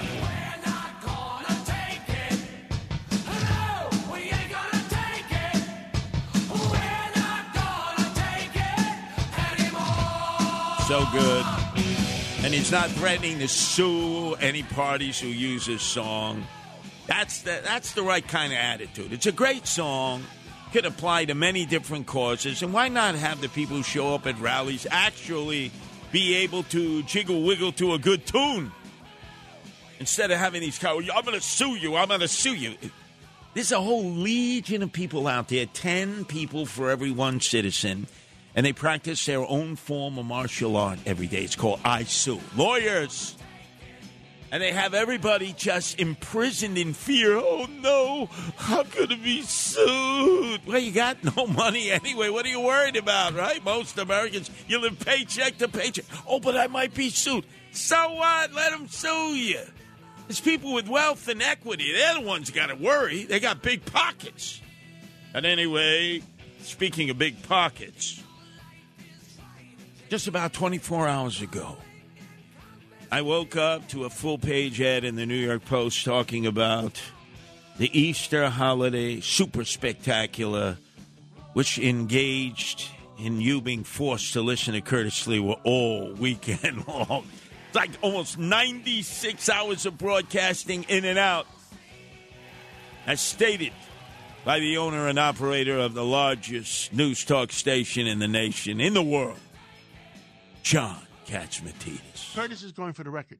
Oh, Cur- Curtis is the one going for the record. For the record. Okay. Well, well, when when the big when the bosses, the both of you, when you guys put in the hours that you do, then I've it's a, gotta be it's a little unfair advantage for Curtis because he kind of lives here too. Curtis is going to be on this weekend, uh, uh, tomorrow night, all day, fr- uh, Friday, Friday night. How do you feel? Thursday night, Friday morning. Yep. Saturday night, Sunday night, Sunday day, That's right. Monday. I mean, I think I lose track. And why is that? I mean, y- y- y- you can't dial WABC on the weekend without hearing Curtis. That's right because we keep it live, right? Live John? and local. Always live. And you know the one thing Curtis does? I'm listening to him at three o'clock in the morning. I hear him yelling, "Don't you dare fall asleep! Don't you dare fall asleep! He won't let you fall asleep." It's great. We've actually had listeners write in and say, "Tell him to stop because I got to sleep." right, right, literally. I was at St. Francis of Assisi Church. Oh, yes, the Roman Catholic Church in Astoria tonight. A lot of the older women were coming out. You know, it's Good Thursday. I didn't see any men coming out of the church. It's like, man, they don't even go to church anymore. And I was going in and I thought I'd be hit by lightning because, as you know, I am an AMP Catholic. Ashes on Wednesday, palms on Sunday. Then you don't see me for a month of Sundays. And there I was on 21st Avenue, walking into St. Francis of Assisi. And the reason I did, because that's the patron saint of animals. Remember, he gave up all of his worldly wealth and he had been birthed into a very wealthy community. And St. Francis of Assisi was the patron saint of all the animals. And you know how much I and my wife Nancy adore animals. We consider them our equals, they are our family members.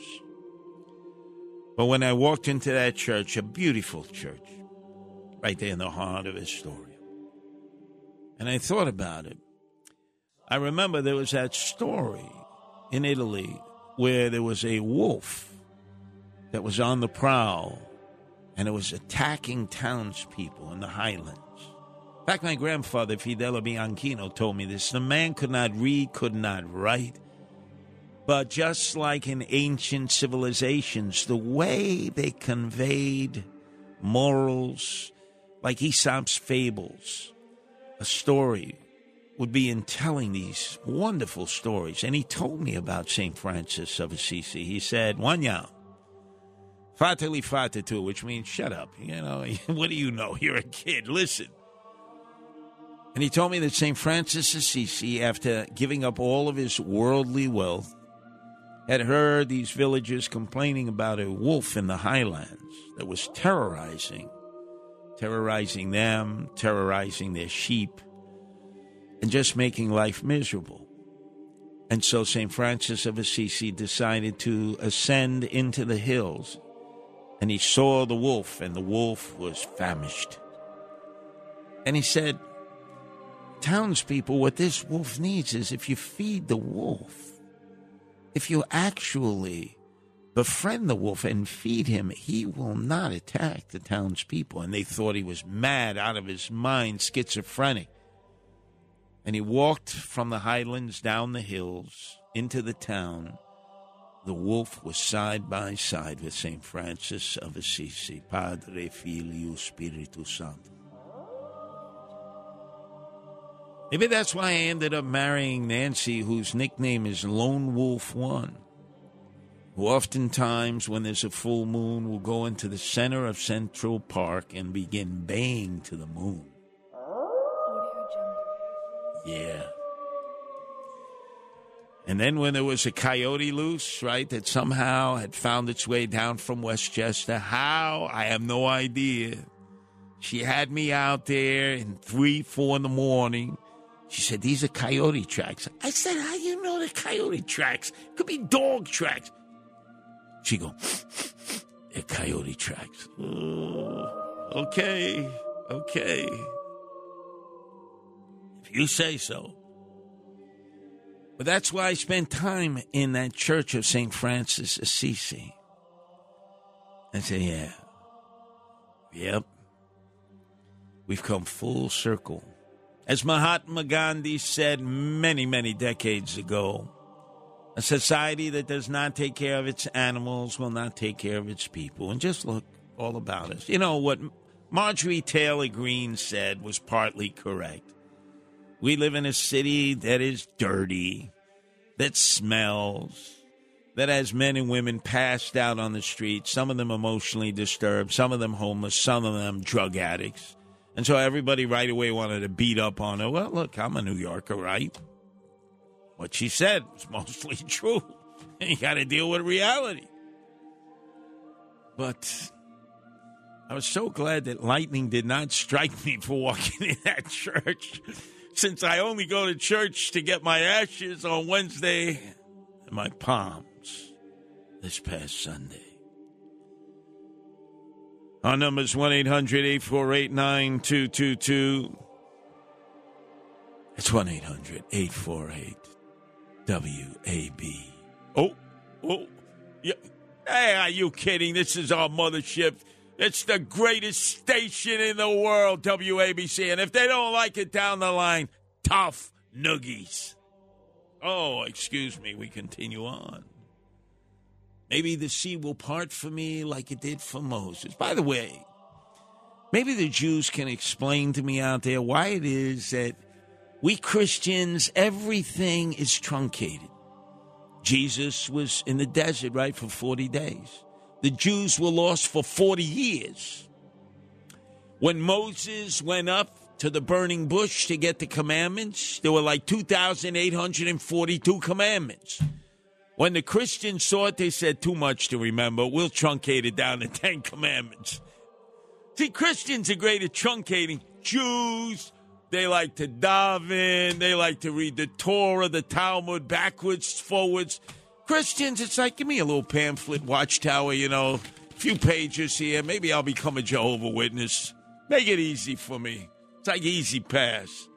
The Jews make everything so difficult. Anyway, let's finally go to the phones here. I've kept people waiting far too long with my rantings and ravings. Let's go to Roger calling in Rockland. Your turn to be heard here, Roger. Hey, how you doing, Curtis? Um, we've met many times uh, in the campaign trail with you and Vickie Paladino back in the day, and uh, I am proudly from Astoria, and St. Francis of Assisi is my parish. Uh, I graduated from there in 1976, and um, you've had me cracking up for like the longest time tonight because there's so many like things that are so relatable because I've I've, I've known you, I've met you. I love the fact that you say, you know, I'm not going to lie that I'm, I'm now a politician, but you really aren't a true politician. You're you're just a great American and a great New Yorker, and I really enjoy listening to you. And I have to say one major thing that's like I do like Sid a lot, but his espousing of uh, Swagger Man with no plan really annoys me uh, on a on a daily basis. Um, uh, wait a second, Roger. Roger, let you, me, sir? Let me ask you a question. Did you? Yes. How long did you go to St. Francis of Assisi there on 21st Avenue in Astoria? How long did you go to that great church? How long? I I grew up down the block on 46th Street, right by Ditmars Boulevard, where you uh, you have the and you talked about Neptune Diner as well, which is great. but I, I went to school. I went to school for eight years. I went. I, I, right, I so went now- there my my entire. Did you went to Holy Cross High School in Queens. In, Okay. in, in, uh, Francis, Francis Lewis Boulevard, our own uh, El Presidente of Red Apple Media, Chad Lopez. Absolutely. Honored graduate of Holy Cross. But let me get back to the confessional. Yeah, Did go- you go to confession on Saturday?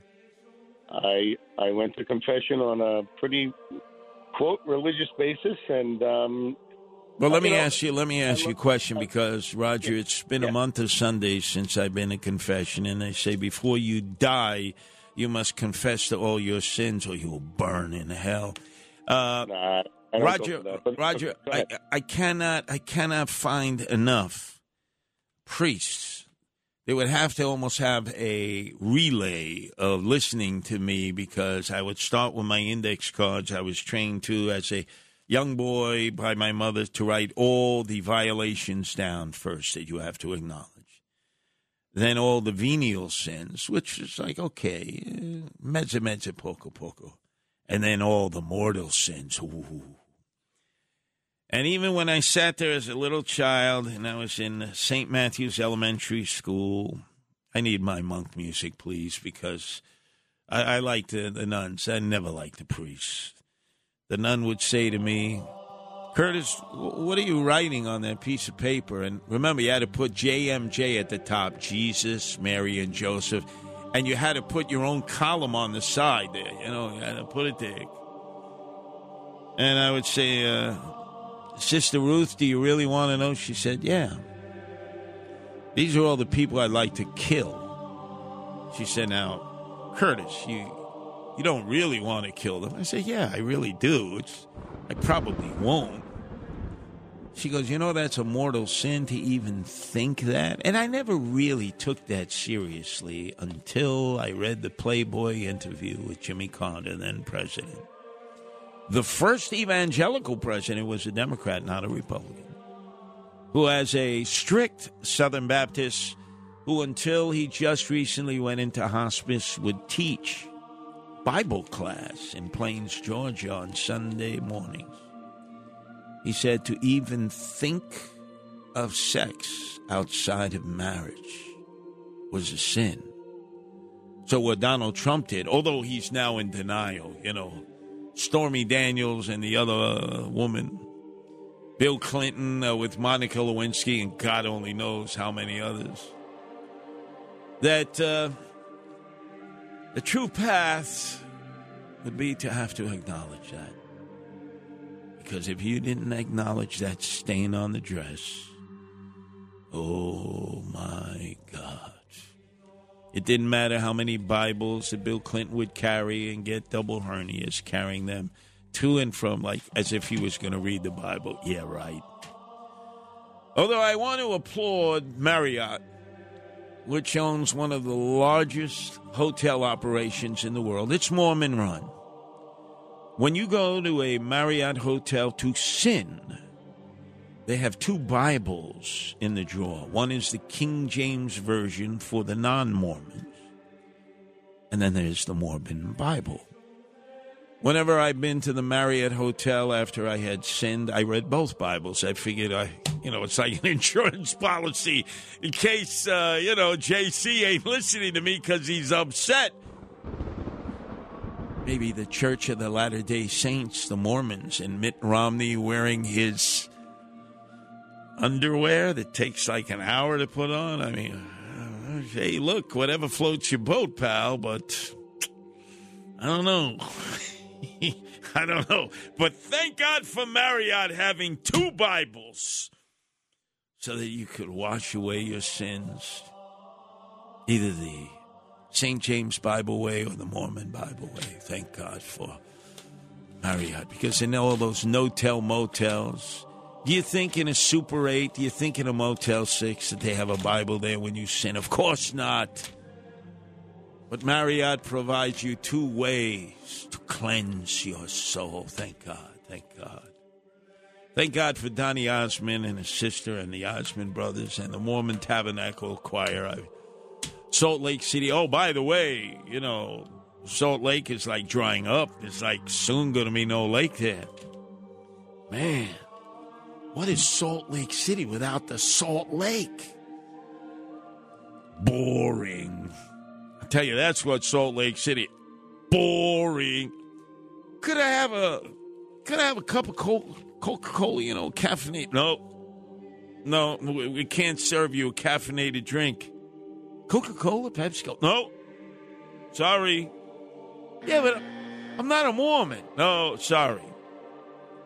I remember I went to Brigham Young University to uh, see a presentation in the stadium. I couldn't get anything caffeinated. Nothing. What the hell would you die if you had a caffeinated drink? What do Mormons do if they inadvertently, instead of Diet Coke, right, with no caffeine, they drink regular Coke? Do they have to spit it out, expunge it? Do they have to wash their mouth out? I always wanted to know. Would they be expelled from Brigham Young University if they were caught drinking a can of Coca Cola? These are the things that keep me awake. That's why I can never sleep thinking about weird stuff like this. Let's go to Lily, who's calling from Queens. Your turn to be heard here, Lily. About time. I'm waiting, Curtis. Listen, you said you're going to be on how many hours? 90 or something? In between uh, a total of about 96, four straight days and nights. Well, how about me listening to you all that time? Can, can you do it, Lily? Can you? Can you stay up it. to the I break of it. dawn? Yes. That's because I I like you so much. And oh. your wife. Oh. And your sons. Oh. And you know, Curtis, when you were talking about you're going to try to reach 110 like your dad? Yes. Yeah. Well, I'm 81, and I may I may win you to be 100. Well, I tell you what, my father said to me over and over, I want to live to be 110.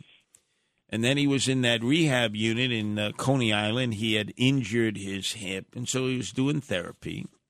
And the director came over. I had my middle son with me, Carter at the time, and a few guardian angels. And he said, Chester, I never quite asked you, how old are you? And he sat there and he looked at the director and he said, I'm 110. And that's when I knew my dad was checking out, Lily. That's when I knew. Oh. So I said to myself, well, my dad obviously is not long for this world, but I'll tell you what, Dad, this is like a relay race. Curtis is going for the record. Oh, Cur- Curtis is the one going for the record. For the record. Okay. Well, well, when when the big when the bosses, the both of you, when you guys put in the hours that you do, then I've But it's a, be it's a little unfair advantage for Curtis because he kind of lives here too. Curtis is going to be on this weekend, uh, uh, tomorrow night, all day, fr- uh, Friday, Friday night. How do you feel? Thursday night, Friday morning. Yep. Saturday night, Sunday night, S- Sunday day, That's right. Monday. I mean, I forget. I lose track. And why is that? I mean, y- y- y- you can't dial WABC on the weekend without hearing Curtis. That's right because we keep it live, right? Live John? and local. Always live. And you know the one thing Curtis does? I'm listening to him at three o'clock in the morning.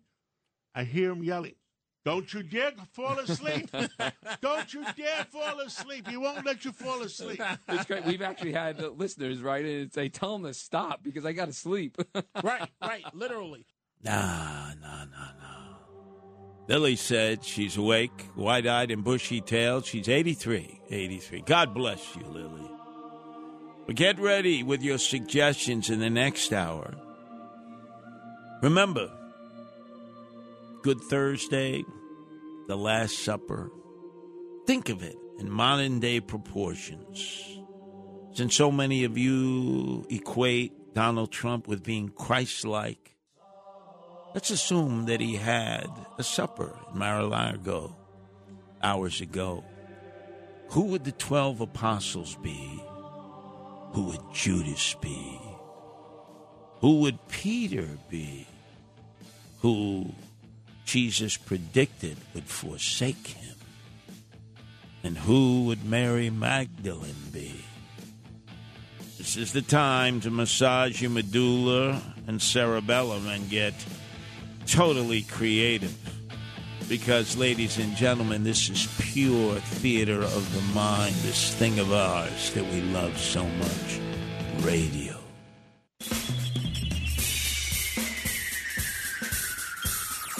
This is The Other Side of Midnight with Frank Morano. They're running a strange program, y'all. Now, here's Frank Morano.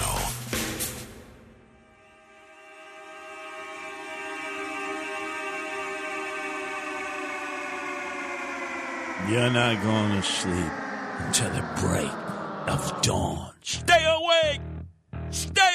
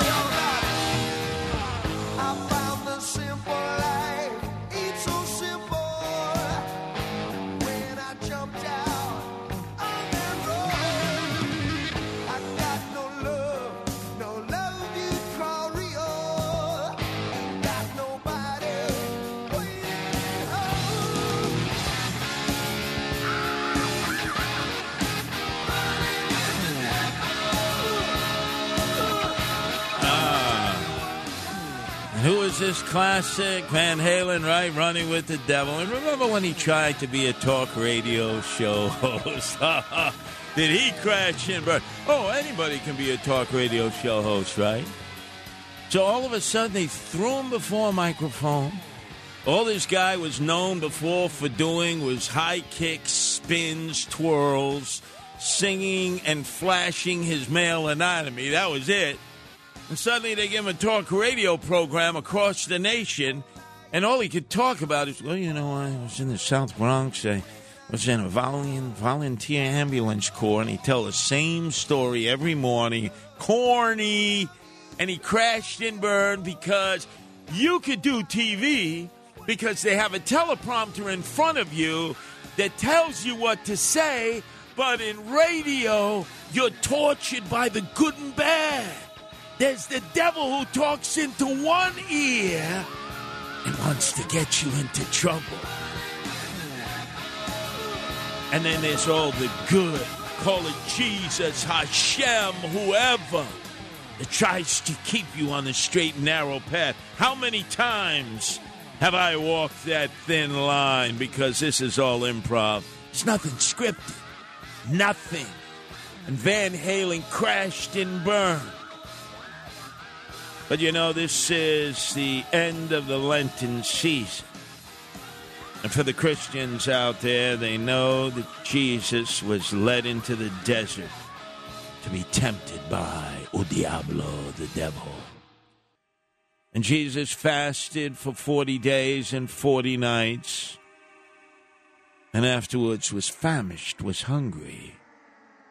And the devil approached and said to Jesus, If you're really the Son of God, command that these stones here become loaves of bread.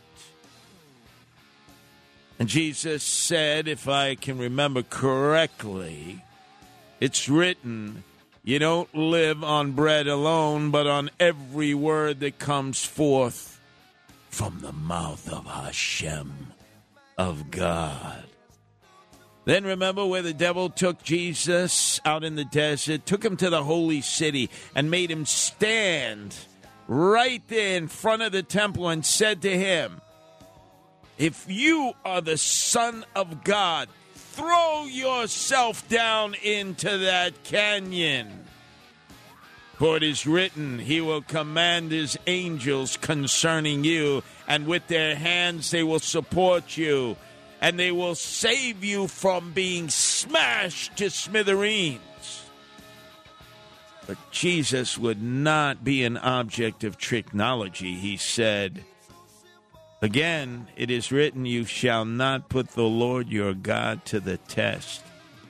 Then, U Diablo, the devil took him up to a very high mountain and he showed him all the kingdoms of the world in their magnificent, and he said to Jesus, All these I shall give to you if you will prostrate yourself and worship me, the devil.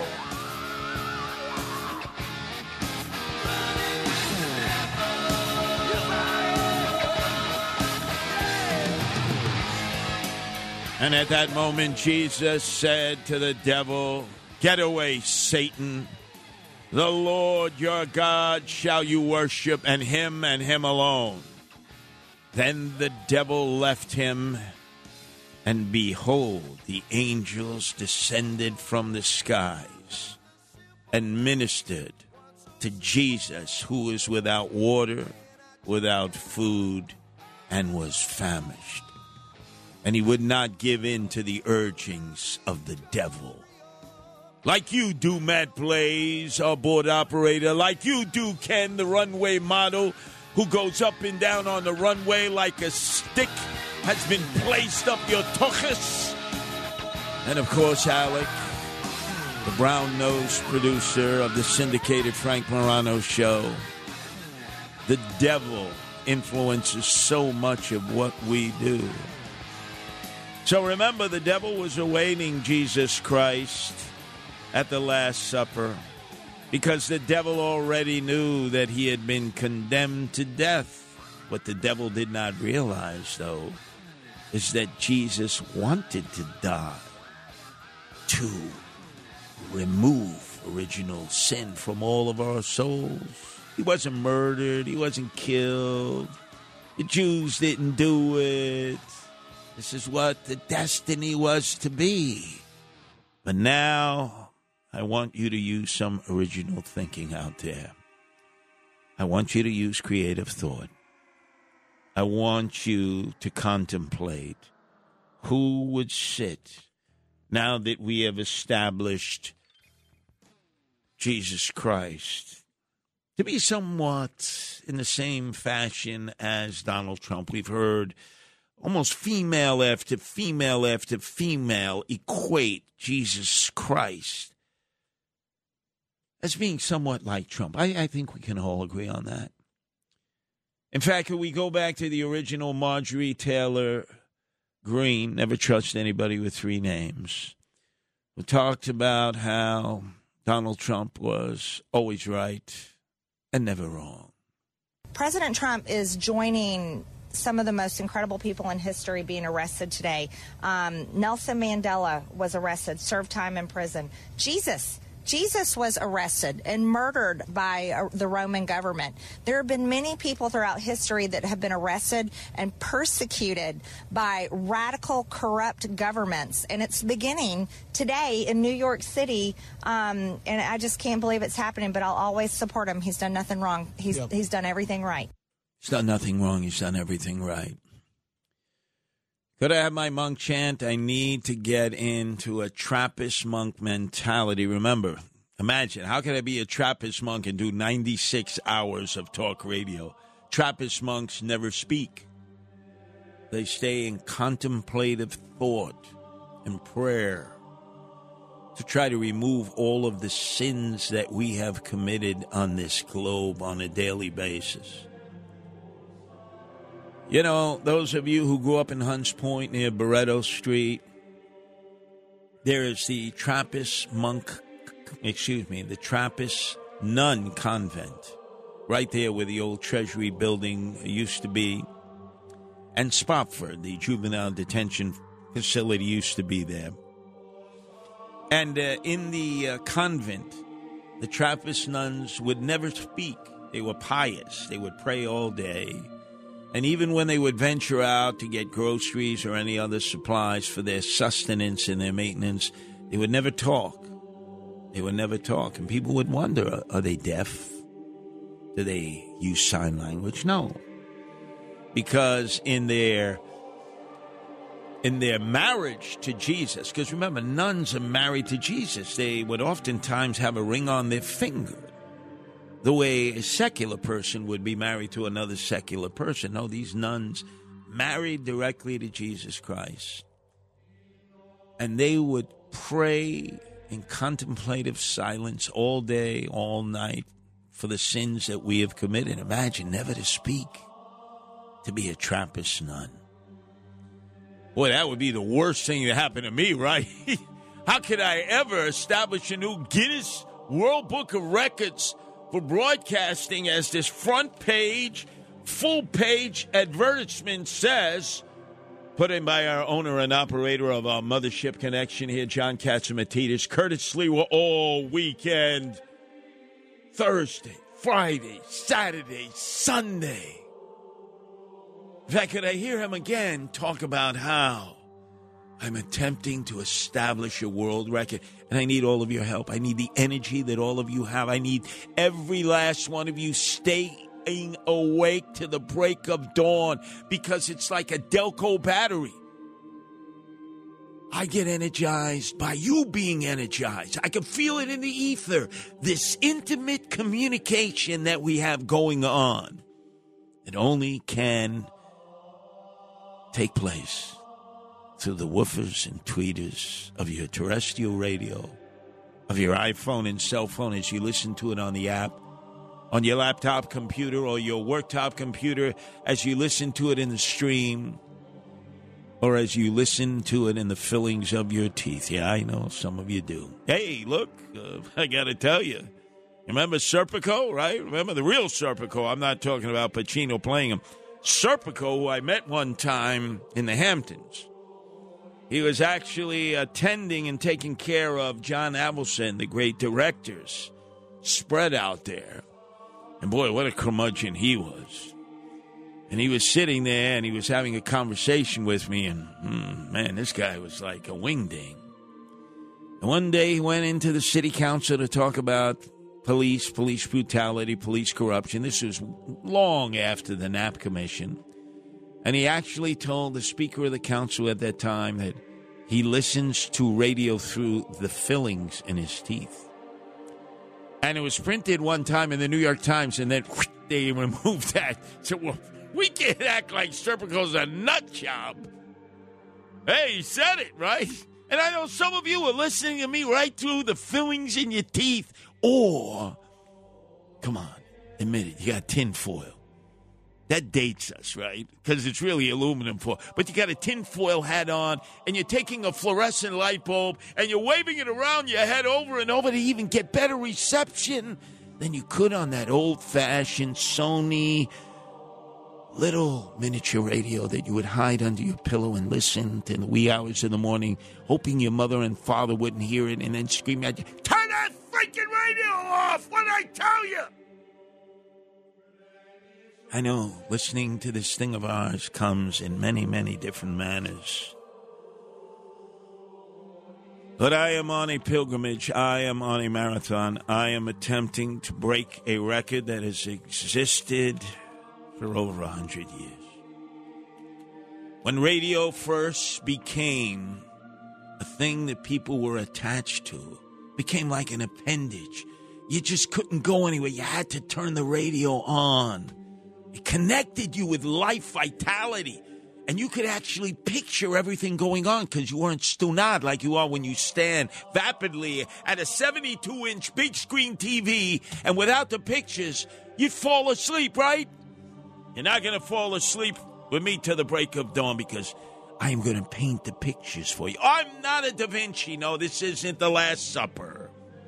But I'm certainly not Hunter Biden either, ripping you off for $85,000 for paint that he throws up on a parchment. What the hell was that? Three, three paintings for $85,000 a piece, and all he does is throw paint right at the parchment. Oh, it's Hunter Biden. Maybe this is how I can siphon money to the big guy. You know, the big guy, Joe. God, is that crazy? But you're causing me to digress here. So I need all of you, please, to imagine. We have Jesus Christ at the Last Supper, okay? We know. It's Trump. Who would the other figures be? Remember, modern day, let's not go back too far. This isn't Rod Serling and the, uh, maybe the greatest TV program ever to exist. Oh, the Twilight Zone. This is the Twilight Zone of radio. It really is. You know, the Frank Morano show, it's like uh, Seinfeld. It's a show about nothing. It's East Costanza. Think of me like Rod Serling. Without the cigarettes, uh, unfortunately, it took his life too early. Think of me like Rod Serling, and this is your radio Twilight Zone. Because I take you to places that you never thought you would visit again, and places that you've never been to before. And I cause you to connect the dots. And now we're trying to reassemble Trump's 12 apostles and Mary Magdalene. 1 800 848 9222. That's 1 800 848 WABC. I have a few of my own ideas, and I'll certainly throw them by you. But this is your opportunity to be creative, not just sit there and say, Trump is great and Biden sucks. Trump is great and Biden sucks. Oh, God, I hear that all day long on talk radio, talk TV. Enough already. Let's be a little creative, huh? Let's go to John calling all the way from North Carolina. Your turn to be heard here, John. Don't tell me that John has slipped into the abyss. I hear deep breathing. He may have. Ah, oh God, he's he, he yes. God, John, why? You tar heel, you hillbilly, you devil rebel. What's the matter? You can't hang with the Northerners here? Come on, John, wake up, wake up. He's probably out back watching the still, the corn squeezings, you know. Dealing with his tobacco crop, which is probably hydroponics now, something else. It ain't tobacco no more. Be done with John in North Carolina. I've had it. So let's flip the script and go to Jack in Manhattan. Your turn to be heard, Jack. Curtis, how are you, bud? I normally talk to you on the weekends. Great to hear you during the week here. Listen, I think I might have you beat. You're an A and P Catholic, but after the beatings by the Sisters of No Mercy and the Irish Christian Brothers of Beatings, I became a WF Catholic. That's weddings and funerals. That's it. if, I, don't get the invitation or the phone call that somebody's dead or somebody's getting married, I'm not there. Now, Jack, uh, I must tell you something very special about Frank Morano, whose show this is. Frank, I don't know what it is about Frank. He was born and raised a Roman Catholic. He has experimented uh, to becoming a wannabe Catholic and Episcopalian, and now he is experimenting in being a Methodist. It's what uh, Hillary Rodham Clinton is and Bush 43. Boy, that's a weird couple. But uh, Yeah, but I think don't the Methodists and the Presbyterians don't you have to like pay for your pew? And you pay more the closer you sit to the front. Oh, you mean like uh, the Jews on uh, Yom Kippur and Rosh Hashanah, where you better show up with your shekels or you won't have a seat? yeah. Well, you know, standing room only. What the most interesting thing about the Methodists and the Presbyterians is you go over to their you go over to their house, right, and they'll they'll make they'll make a nice roast beef or a London broil, right, and they'll give you like one thin slice, and then you get a few asparagus tips and green Jello, you know, that's in a mold, and you don't get seconds, and they say, look, life must be led in a very frugal way. You cannot be like the Jews and Italians who say, manja, manja, manja, and all they do is eat and eat and eat. And listen, I got the one guy that at the table for the apostles. Who's that? One, I'll give you one. Judas would be Michael Cohen. Excellent. Excellent choice. Excellent That's choice. your Judas right there, Michael Cohen. All right, so I'm, I'm writing this down. Okay, Michael Cohen. Michael Cohen. Michael Cohen. Oh, not Stephen Cohen, owner of the Mets. No, no, no. Michael Cohen. He took the shekels. He took the 30 pieces of silver from every network. But I wonder, he's- I, he's I Judas. wonder, remember, there's the tribe of Cohen. The Jews of Judea and Samaria say this, the tribes of Cohen. Would this implicate all Cohens, like Steve Cohen, owner of the Mets, who should have been in jail for insider trading information? But Met fans love him because he spends money, unlike the Will Ponzi's, Fred and his son, who basically gave all of their money to who? Bernie Madoff, who used to be the biggest white collar crook in the world until who came along? Ah. The young man named, what the hell was his name? Bankman Fried, whatever. Another three names. Who looked like a kid who fell out of his bunk bed at summer camp. FTX. And he sold Sam coins. Sam Bankman Fried. That's right. Sam coins, which are now scam coins. Ripped off $38 billion, right? And he's under house arrest in a mansion in Palo Alto. And his parents are lawyers at Stanford. And what do they, um, what do they teach? Ethics. You think they should have taught their son a little ethics? He's got a little fortune off bracelet around his ankle. What the hell is he doing in a mansion? He should be in jail. Oh boy. We got we got a Michael Cohen. Okay, Michael Cohen is Judas. All right, let's let's see if we could get another. Let's go to Lou, who's calling from Long Island. Your turn to be heard here, Lou. Yes, Curtis, a little bit of levity. Uh, I'd just like to know what is your favorite uh, Twilight Zone episode? I mean, they were masterful. They kept me up at night. Each one of them gave me nightmares. Lou, I think uh, that was when the illegal aliens known as those coming in on the UFOs, the huge nine foot creatures from far out there. I forget what the episode was called, but they convinced the world to trust them, but all they really wanted was humans to accompany them back to their part of the solar system. them, right? That's right, to eat them. to My eat them. favorite is the William Shatner on the plane. That gave me nightmares. Now, Lou, if you had mentioned William Shatner while Frank Morano was here, he'd be shivering. Oh, I don't want to. No, no, no. I don't want oh, to God, he the would- love. oh my God, Come he on, would- he's he turned it. He's a he, he's turned into a wacko. I wonder he would have William Shatner sitting at the Last Supper as the Jesus Christ figure, right? In his eyes, he probably would. Yes, yes. But are you I a mean, come on. I like the guy, but he's no uh, Clint Eastwood. He's no Marlon Brando. You know, his body of work does not. Uh, you know, you don't get that kind of idolation from it. You know. Well, I mean, we've seen the body with the uh, pocket protector and the. He wears a horsehair sweater. Man, that gets itchy. Do you ever hear 100% Vooster suit that he wears sometimes? It gets itchy, and he itches, and he itches, and he itches. I tell him, what are you wearing a horsehair sweater for and a 100% Vooster suit? Says it makes him feel comfortable makes him feel loved.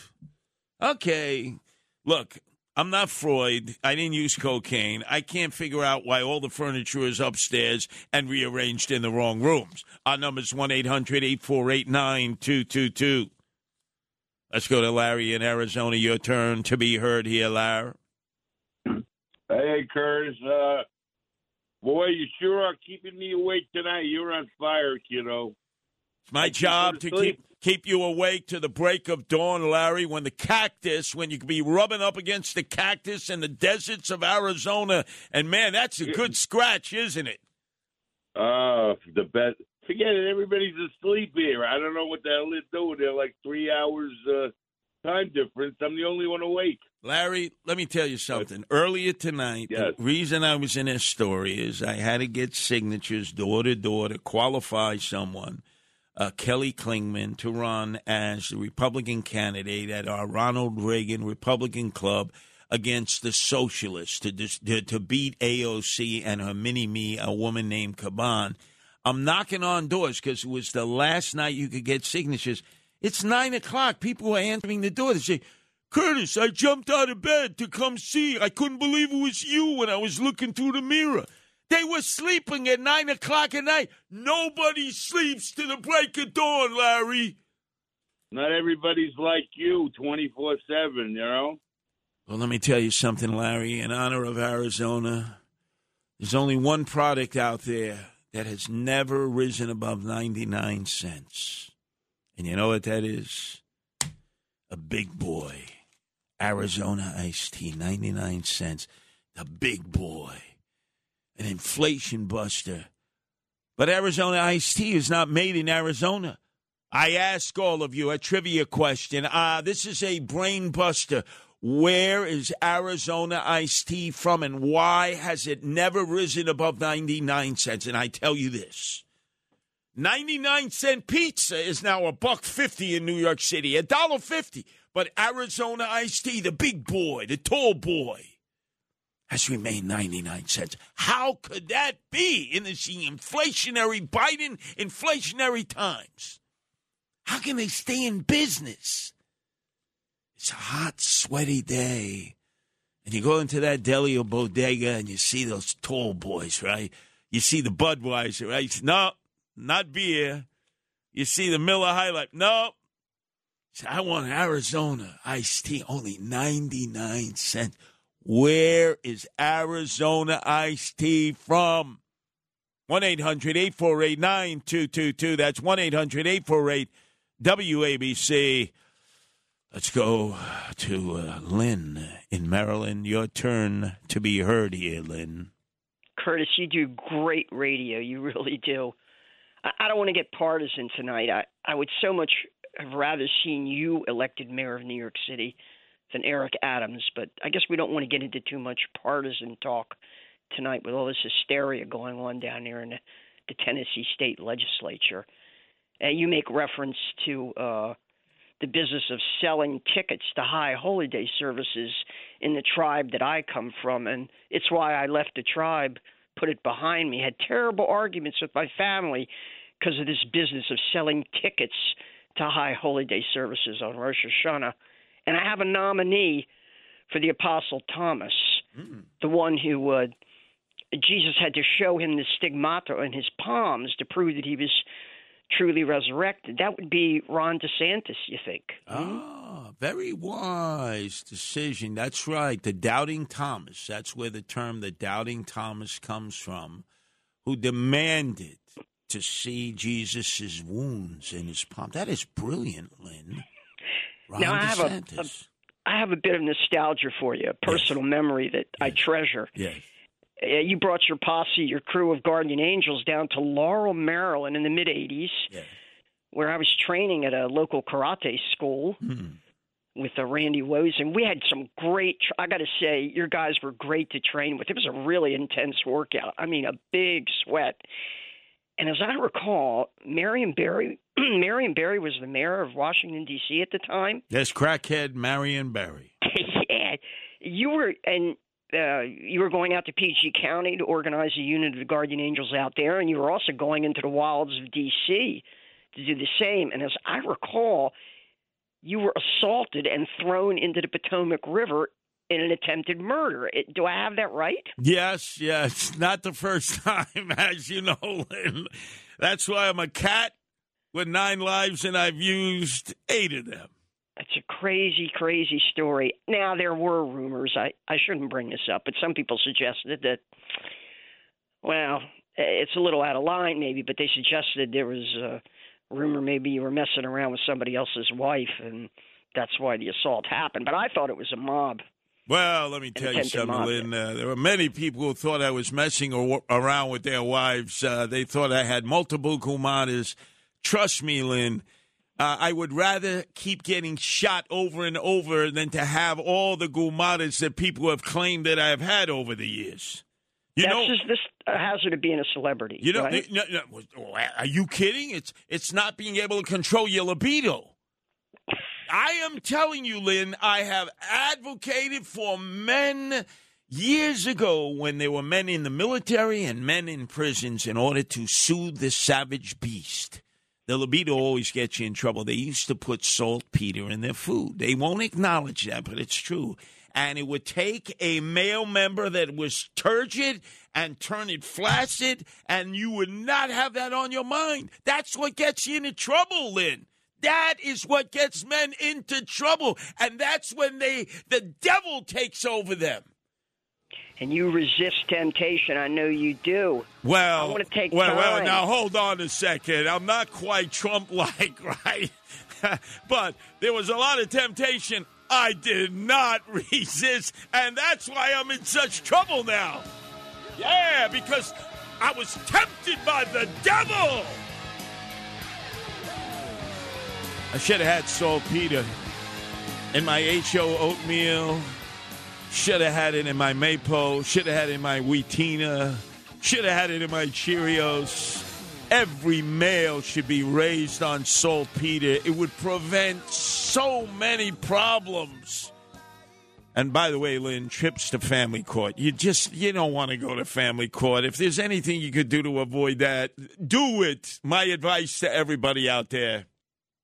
The Other Side of Midnight with Frank Morano. It's The Other Side of Midnight with Frank Morano. Frank Morano.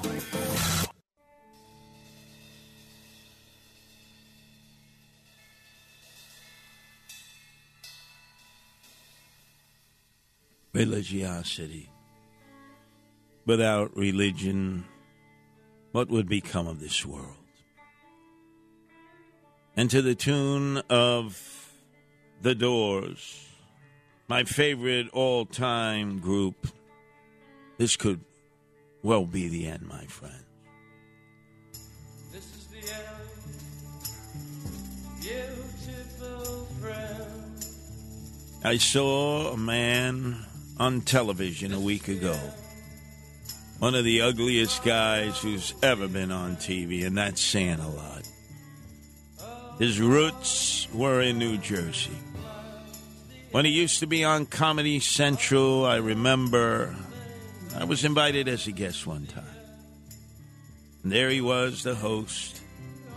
And there was uh, Jerry Seinfeld, and I forget who else was there. And I paid no respect to him or Jerry Seinfeld or any of the other goofball comedians. And there was Ann Coulter, who looks like she has an Adam's apple. I don't know if she's transgender. I'm not suggesting that, but she smokes those Cohiba cigars like a man, right? So there's a. They all went out to a gin mill afterwards. Hey, Curtis, got to come with us, right? We did the show. I think there was four of us, and a whole bunch of others, groupies and roadies and all that. And the two bomb throwers, Ann Coulter and Bill Maher, right, couldn't be nicer to one another. And that's when I realized this is all horse feathers.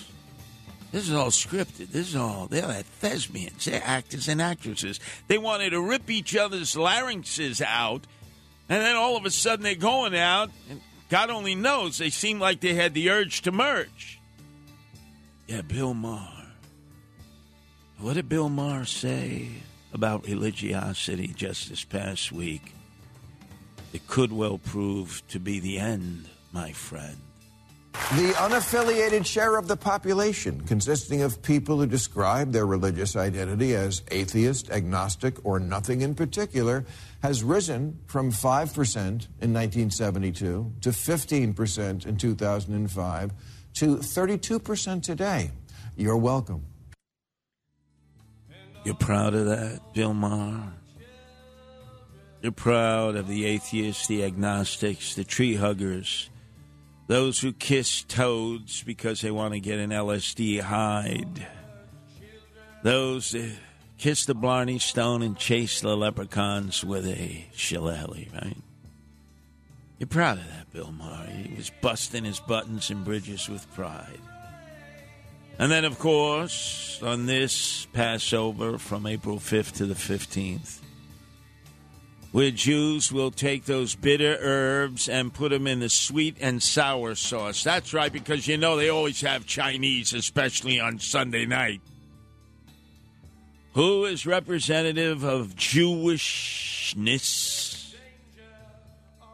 But the drag queen herself, three snaps up, George Santos who for three years tried diligently in every pageant in which drag queens existed from Sao Paulo to Rio de Janeiro to become Miss Rio drag queen for the annual Carnival. All of Brazil spends an entire year preparing for Carnival, which is decadence and debauchery, which is Caligula, which is showtime for the drag queens. And here is George Santos, who we thought was a Jew. So, as I've said many times, and I think you've heard me say this, I always joke I'm Catholic, but I'm also Jew-ish, as in ish. Uh, and I've made that joke because growing up, I grew up fully aware that my grandparents were Jewish, came from from a Jewish family, and they were refugees to Brazil and that was always the story I grew up with, and I've always known it very well, and I've told it the way it was told to me. Now, if if it, it just strikes me so odd that people are rushing to disinherit me from being Jewish or for even allowing to care for Israel and Judaism in a time and an era where anti-Semitism is at an all-time rise. And here's somebody who actually cares about Jews, cares about uh, uh, uh, um, Israel, and somebody who's willing to fight for them. And and we have people pushing me away. It's you know, I got a text from somebody today who says, George, I don't care what they say, you're still an MOT. And I'm sure you know what an MOT is. Um Right. member of the tribe. Oh, member of the tribe. Yeah. I would call him an MFer, right? Not an MOT. This jerky boy. Oh my God. What a stain. But hey, his best friend weighed in. What a nut job she is, Marjorie Taylor Greene. Never trust anybody with three names. The Democrats are a party of pedophiles. I would definitely say so. They support grooming children. They are not pedophiles. Why would you say that? Democrats su- Democrats support even Joe Biden the president himself supports children being sexualized and having transgender surgeries. Sexualizing children is what pedophiles do to children. Okay. That's what I'd say. Wow, without the okay. What a whack job. All Democrats are pedophiles. This screwball that some of you, I, I was listening before, before I came on here. Oh, Marjorie Taylor Greene. This is a woman that believes that a Jewish conspiracy by the Rothschilds aimed lasers into the forests of California and cause those wildfires. Yeah, what a screwball, what a crackpot, what a nut job. But she's your screwball, crackpot, and nut job because both sides have their own screwballs, crackpots, and nut jobs. Look at AOC all out crazy.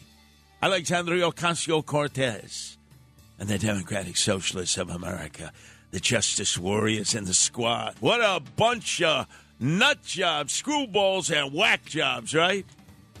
So Marjorie Taylor Greene with George Santos and Matt Gaetz or whatever the hell his name is. Boy, did he escape going to jail by the barest of minimal. And who's that? Barbarossa woman from Colorado. That's their nut job squad. And then you got AOC and her nut job squad. And nobody pays attention to anybody else. Because in order to get attention paid to you, you got to be a total freaky deaky nut job. Numbers 1 800 848 9222. Let's go, if we can, to uh, Brandon, who's calling from New Jersey. Your turn to be heard, Brandon. Curtis, I've been waiting all week for Friday to get here. I love Frank, but the weekends aren't long enough. We need more of you. Um, I wanted to answer about the uh, the Arizona. It started in Brooklyn, right? Mm, wait a second. I think you're conflating Arizona iced tea again. A big boy will call you not cost, uh, cost you ninety nine cents. It's an inflation buster, the only one that exists any longer. I think you're thinking of Snapple. I could have sworn it is uh, okay. Well, if you No, no, no. so, Look, but- look. I, I could be wrong. I'm not going to say I'm like Donald Trump. I'm never wrong, or as Marjorie Dale, Taylor Greene said, he's never wrong. He's always right. It could be. I remember the warehouse for Snapple was in Ridgewood, Brooklyn, where the old Ridgewood Gardens used to be, separating Bushwick and Brooklyn from Ridgewood and Queens. And they had this huge warehouse. We had a headquarters right there by Myrtle and Wyckoff, the, the Guardian Angels. And their warehouse was getting broken into all the time. And this this is when Snapple didn't become a, a real big desired drink. Uh, then all of a sudden, Rush Limbaugh started advertising for it, and Howard Stern, and it blew up. And then they sold it to Quaker Oats, and it's never been the same since. Never been. But it was all guys from Brooklyn. You're absolutely right.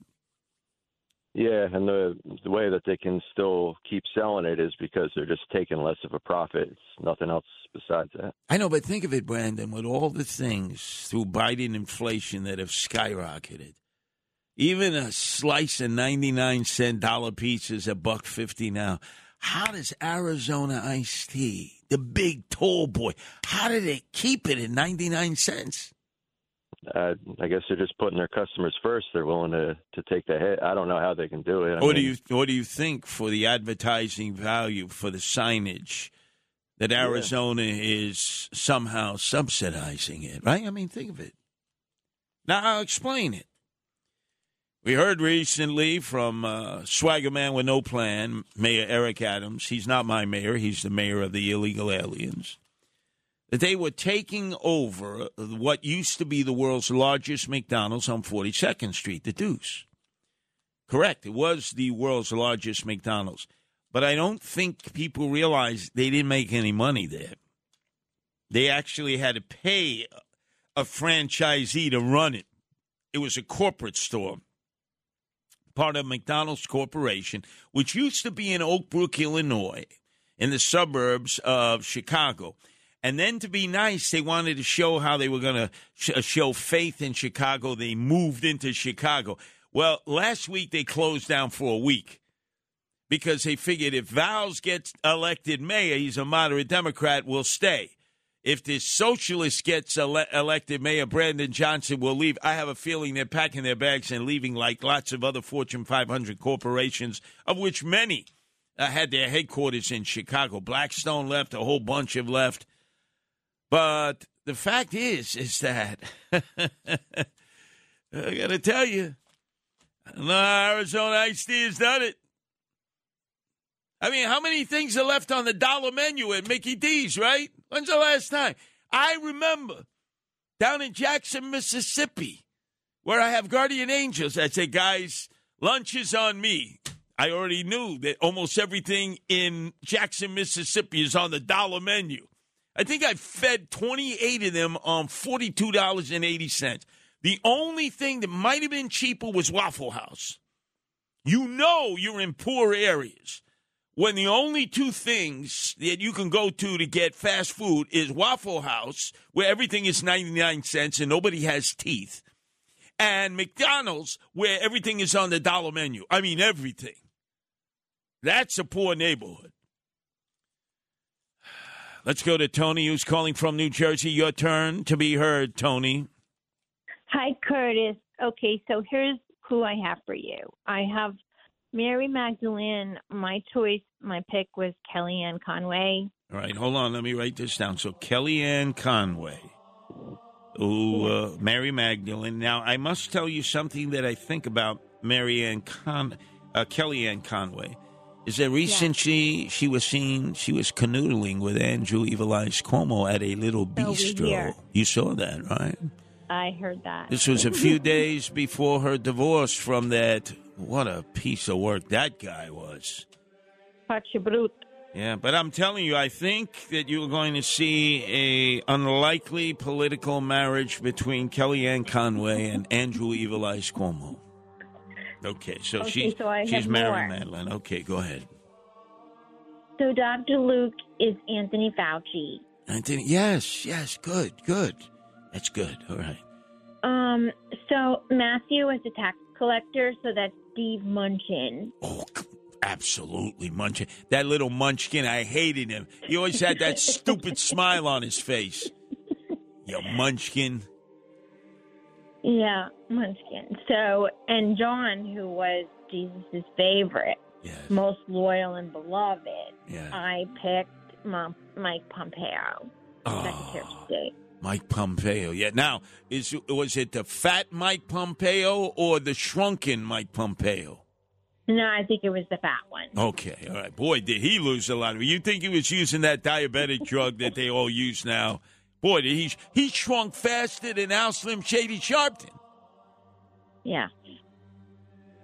So my last pick isn't isn't really an apostle, but Sean Spicer is very feisty and very dramatic, and I would he would be my pick for Paul, who wasn't one of the twelve, but who was one of the zealots who originally killed all the Jew- Jewish people until he got converted.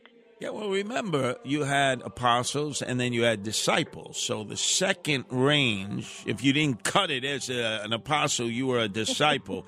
but Sean Spicer, what does Sean Spicer have in common with uh, Scaramucci, that old disgraziato? What does he have in common with him? Well, Sean Spicer was very fiery. He would give these press conferences where he would just be spitting out all this stuff to the press, really fiery. And that's how they say the Apostle Paul was very fiery when he was Jewish originally before he got converted. He used to like kill all the all the Christ, uh, Christians until he became converted. That is true, but I'm telling you, the thing that Sean Spicer and Scaramucci, the Sfachim, has in common is they grew up in the same town in Long Island and went to the same high school. Now, both of them were spokespersons for the Trump administration. Although Scaramucci, what, like 12 days like the life of a tsetse fly.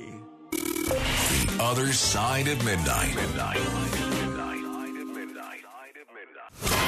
It's the other side of midnight with Frank Morano.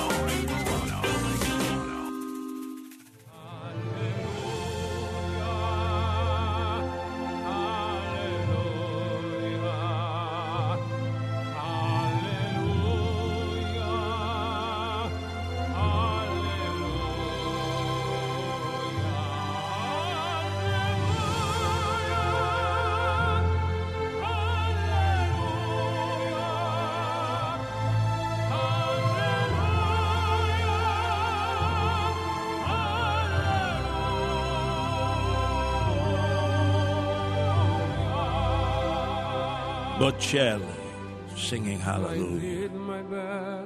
And remember, I've heard a cacophony of different callers, almost always a woman, talking about how Donald J. Trump walks in the shadow of Jesus Christ. For Catholics, this is the 40 days of Lent that commemorates the 40 days that Jesus spent in the desert. Uh, during that time, he was tempted by the enemy, who most people call the devil. I don't even like to use the D word. Um, while he was waiting for his crucifixion and then to rise. Um, the the Bible at Mass during Lent focuses on the 40 days. It's from the Book of Wisdom.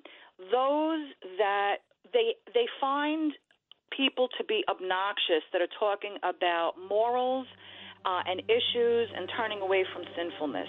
And I'm equating this to what they're doing to Donald Trump. I'm by no means am I saying that he belongs to be kept in the same company as Jesus, but the actions and the behaviors toward him, and as Donald Trump said, toward his supporters, they're being attacked. We are all being attacked. Donald Trump is not the only one. We need to pray for our country, and we need to pray for President Donald John Trump. Donald John Trump. There was JFK. There was MLK. There was Jesus Christ. And there was Donald J. Trump. You know, imagine if uh, Mel Gibson were to be given a second life, not as. Uh, the anti Semite that he has been labeled, but given an opportunity to break the chains and shackles of being cast in that manner. I mean, yes, I mean, think of it. There he is, Mel Gibson, the passion of the Christ. Imagine if he did this about Donald Trump, conflated it between the passion of Christ and Braveheart. I mean, can you imagine what a movie that would be like? Well, guess what? We're busting the doors open. Up next, we're clearing the decks for Marjorie Taylor Greene.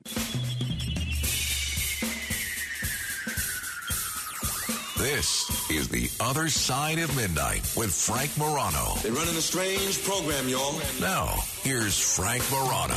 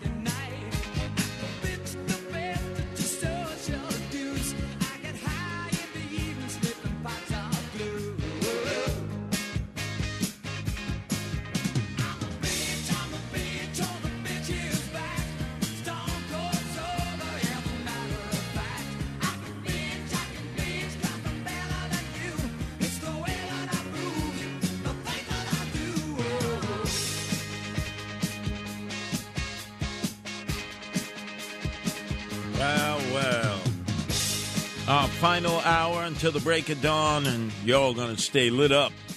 You're to all stay woke. No, no, not woke. Excuse me. Awake. Oh, God, let me bite my tongue. Did I say woke? No. God, heavens to Betsy, no. Anyway, Elton John here. The bitch is back. Uh, that is the theme song for Marjorie Taylor Greene. And by the way, Elton John, in a way, is a neighbor of hers because she represents a congressional district in Georgia and he has a part time residence in Atlanta.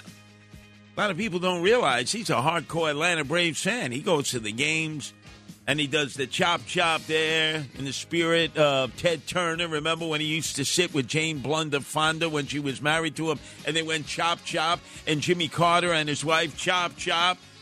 And thank God the Atlanta Brave fans still continue to do chop chop, and they haven't given up the Indian signage and ancestry of their franchise, which has been a great franchise.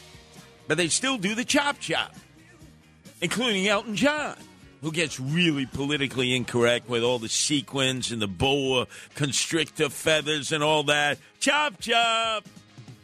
But why am I playing this song? Because to a lot of people, Marjorie Taylor Greene, again, never trust anybody with three names. Never, never, never, never, never trust anybody with three names. Can be a real bitch. I mean, think about it. I mean, she has said some things that are completely off the hook. So let's just run through the trinity, the troika, the trifecta of what she has said just in this past week. Remember, she became the face of the National Republican Party in defense of Donald Trump as he was having his indictment unsealed, 34 charges, boom, right on his head by Alvin Bragg, who can't arrest uh, and keep anybody in jail when they commit uh, normal crimes. But boy, when your name is Trump, just like Tish James, the Attorney General, he has eyes only for anything Trump. Trump family members, Trump signage, Trump businesses, and actually Donald Trump himself. As does Tish James. They're like the Pharisees, you know. We don't want Barabbas. We don't care if Barabbas was a murderer, a thief, a home invader, a robber. We want Donald Trump crucified. And who was Pontius Pilate? Well, of course, Kathy Crime Wave Hochul. Because even though she could remove Alvin Bragg, she has the power to do that. She insists on not doing it. And as a result, Anybody living in Manhattan has to deal with the fact of Alvin Bragg, who does not want to prosecute any thugs or thugettes based on any circumstance. Nadia, nothing. But Donald Trump, oh, he got off for toots. So he has become the darling of MSNBC, darling of all liberals and progressives, and darling of the most blue of the many blue boroughs that make up the city of New York, Manhattan. But remember, there she stood she was outside of the Manhattan courthouse. She had been promoted as being uh, the number one supporter of Donald J. Trump as he was being arraigned, fingerprinted, and released on his own recognizance. You will get now a series of hits. We'll call them the Marjorie Taylor Greene hits. First, starting out with her idolatry, her worship, her fealty to Donald J. Trump. President Trump is joining some of the most incredible people in history being arrested today.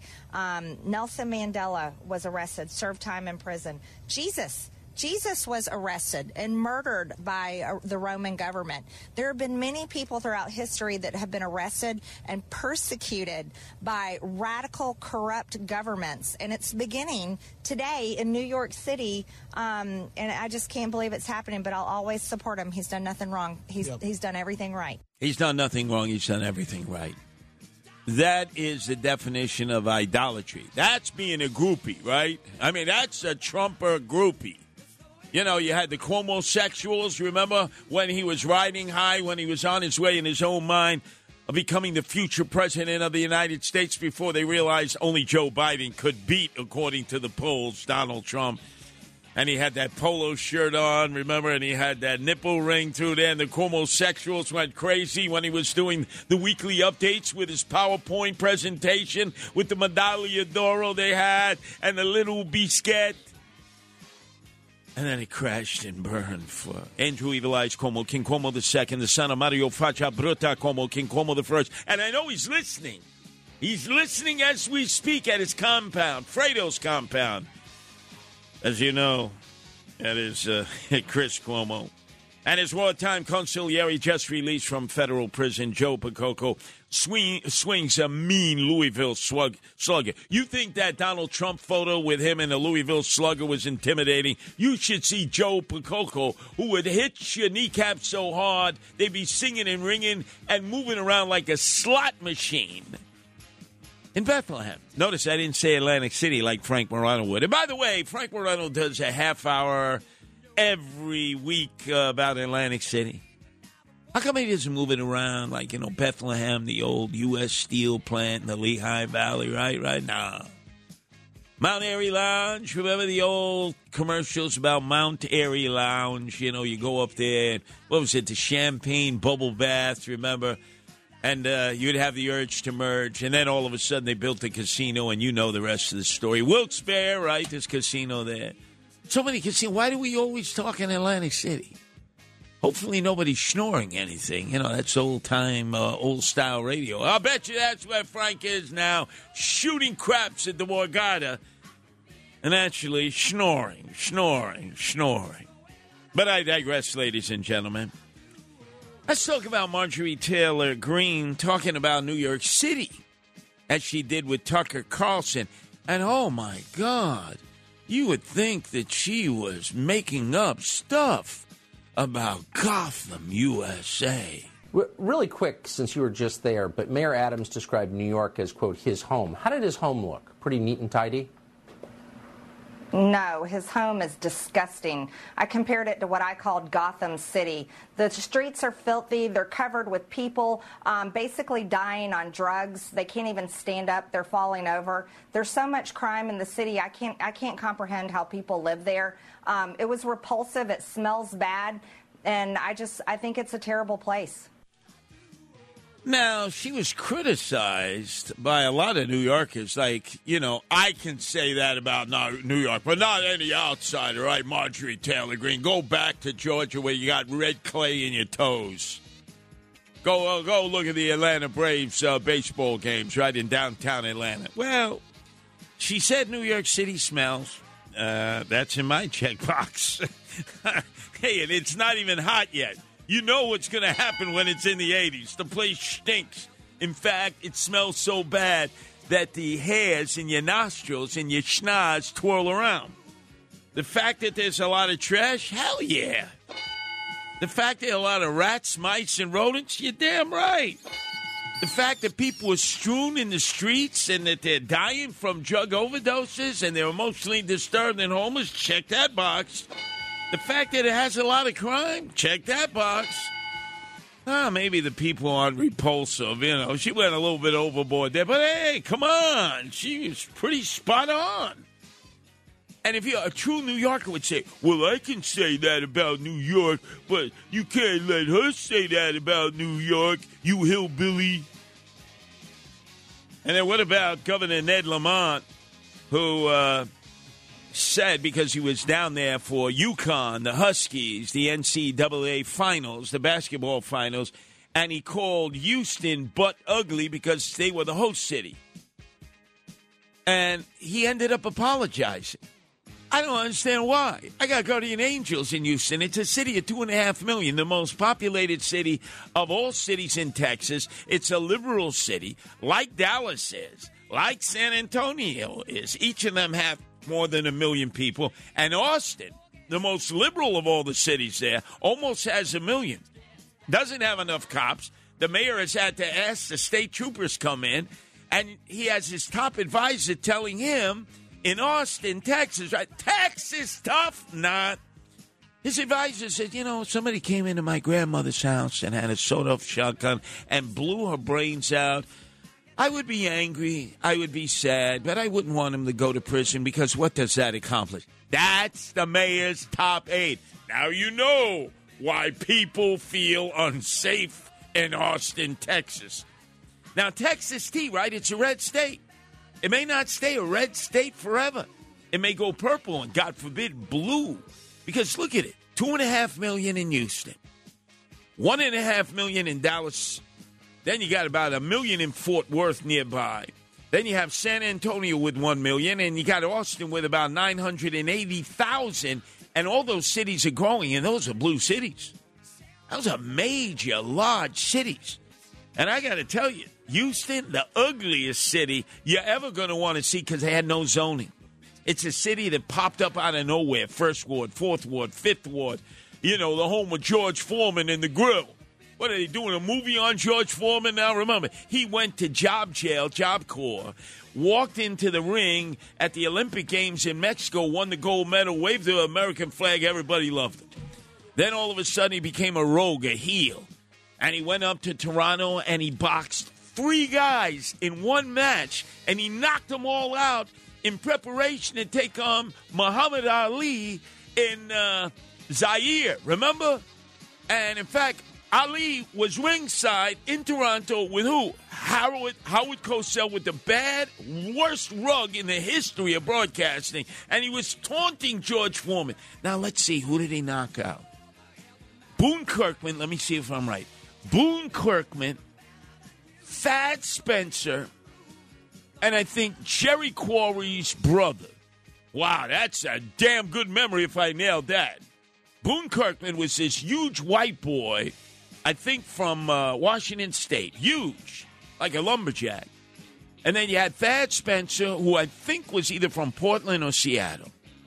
And then you had Jerry Quarry's brother, who uh, was from Oakland, like Jerry Quarry, best counterpuncher ever in boxing history. In fact, he's the one that gave Muhammad Ali that return bout in a gymnasium in Atlanta uh, that permitted Ali to start working his way back towards uh, becoming the world champion again after he had been thrown out uh, because he was a conscientious objector. When he became a member of the Nation of Islam and said, F you, all white people and Jews, but he became the most beloved athlete in the world. Figure that out.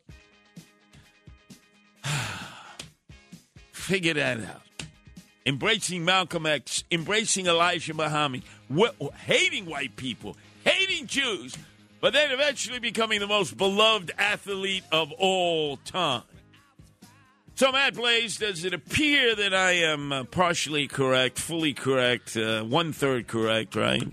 Well, it- was actually five people in one night. Wow! Five. All right. Did I- Five. Did I, have any of them correct? I'm trying to find the names of the people. Oh, just yeah, yeah, the, knock yourself out. the article, but I'm looking at the. It was, So- you, but you are right. It was in preparation, right, for the Rumble in the Jungle. Right, right. And uh, there was Howie Cosell there with a bad rug on his head. By the way, one of the nastiest people you'd ever want to to meet in your life. I mean, attitude with a capital A, arrogant with a capital A, and a real dirtbag, if I don't mind saying it. Five in the ring with George Foreman. So George Foreman is pounding away one after another.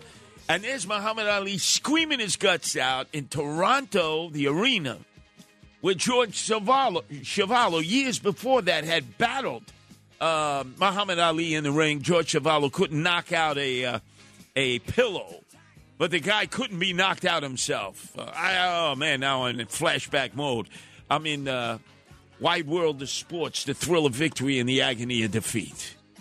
George Chuvalo looked like his face had been hit like 5,000 times in his life. He never went down. Sort of like Chuck Wepner, the Bayonne bleeder, right? Hit over and over. He was the inspiration for Rocky, Rocky Stallone. Yeah, yeah, yeah, yeah. That uh, Stallone got the image from Chuck Wepner, uh, the bleeder. Chuck Wepner would always bleed. He was a bouncer at a bar, and then all of a sudden, that's where it all came about. They said we got to find a great white dope. I mean, a great white hope. And they picked Chuck Wepner, and Chuck Wepner almost beat Muhammad Ali. The Bayonne Bleeder. By the way, one of the best interviews that Frank Morano has ever had in his life. of broadcasting was with the Bayonne bleeder Chuck Wepner. That was a great interview. That guy is really sharp now. He's been hit so many times in the head. It reminded me like Jake LaMotta. Jake LaMotta, right? Remember, Raging Bull. Raging Bull. One of the greatest movies of all time with De Niro. By the way, Jake LaMotta, for all of you who are observing Passover, his mother was Jewish. That made him a Jew. And the Jews would say, oh, he's a barbarian. He's the guy, toughest guy ever. He used to stand there in the middle of the ring, hey, Sugar Ray Robinson, you didn't knock me down. He's bleeding. His head looks like a gargoyle. Sugar Ray never knocked him down. That's true. That scene in the movie. Oh, what a great movie. What a great movie. By the way, the real Jake LaMotta, I used to see in the restaurant from time to time that had a bocce court, Il Vagabondo, now closed, in the shadow of the 59th Street Bridge. The guy would be wearing a black cowboy hat on his head, Jake LaMotta, like Don Imus used to. Always have a drop dead gorgeous blonde on his head. And I said to my friend Johnny Legit, I say, is he able to talk? I mean, he's gotten hit in the head. So many. I'd sit down, I'd have a half hour conversation with the guy. You would say, how the hell could he string two words together? You talk about somebody who was concussed so many times. That had to be him. So uh, Matt Blaze says it was five heavyweights that George Foreman fought on one occasion in Toronto Arena. I say three that I remember from the w- wide world of sports. What were your What were your three? I said Thad Spencer, who I believe was either from Portland or Seattle. Boone Kirkman, huge white guy, looked like a lumberjack. Yep. From the state of Washington, That- and Jerry Quarry's uh, brother, Well, the Baby list, Quarry. The list is Alonzo Johnson. Okay. Pedro Agosto. Okay. Mac Foster. Okay. Terry Daniels. Okay. And Boone Kirkman. Wow, so I only got one of them You right. got one of them right. What the hell? I only got one out of five. I'm losing it. I'm losing it. But when we come back, ladies and gentlemen, you're going to understand that I'm on a mission. I'm on a mission to establish a world record like none that has ever been held before. Longest lasting broadcast in the history of this thing of ours. This medium that is so personal, so intimate. Nothing can challenge radio. Whether you think it was invented by the Italian, I do, Marconi, uh, or the uh, the Serbian. That's right, Tesla. Doesn't matter. This causes you to think, paint pictures, not be vapid while watching a 72 inch big plasma screen TV in which you fall asleep because you're not going to fall asleep as I take you to the break of dawn. The Other Side of Midnight with Frank Morano. It's The Other Side of Midnight with Frank Morano. Dearly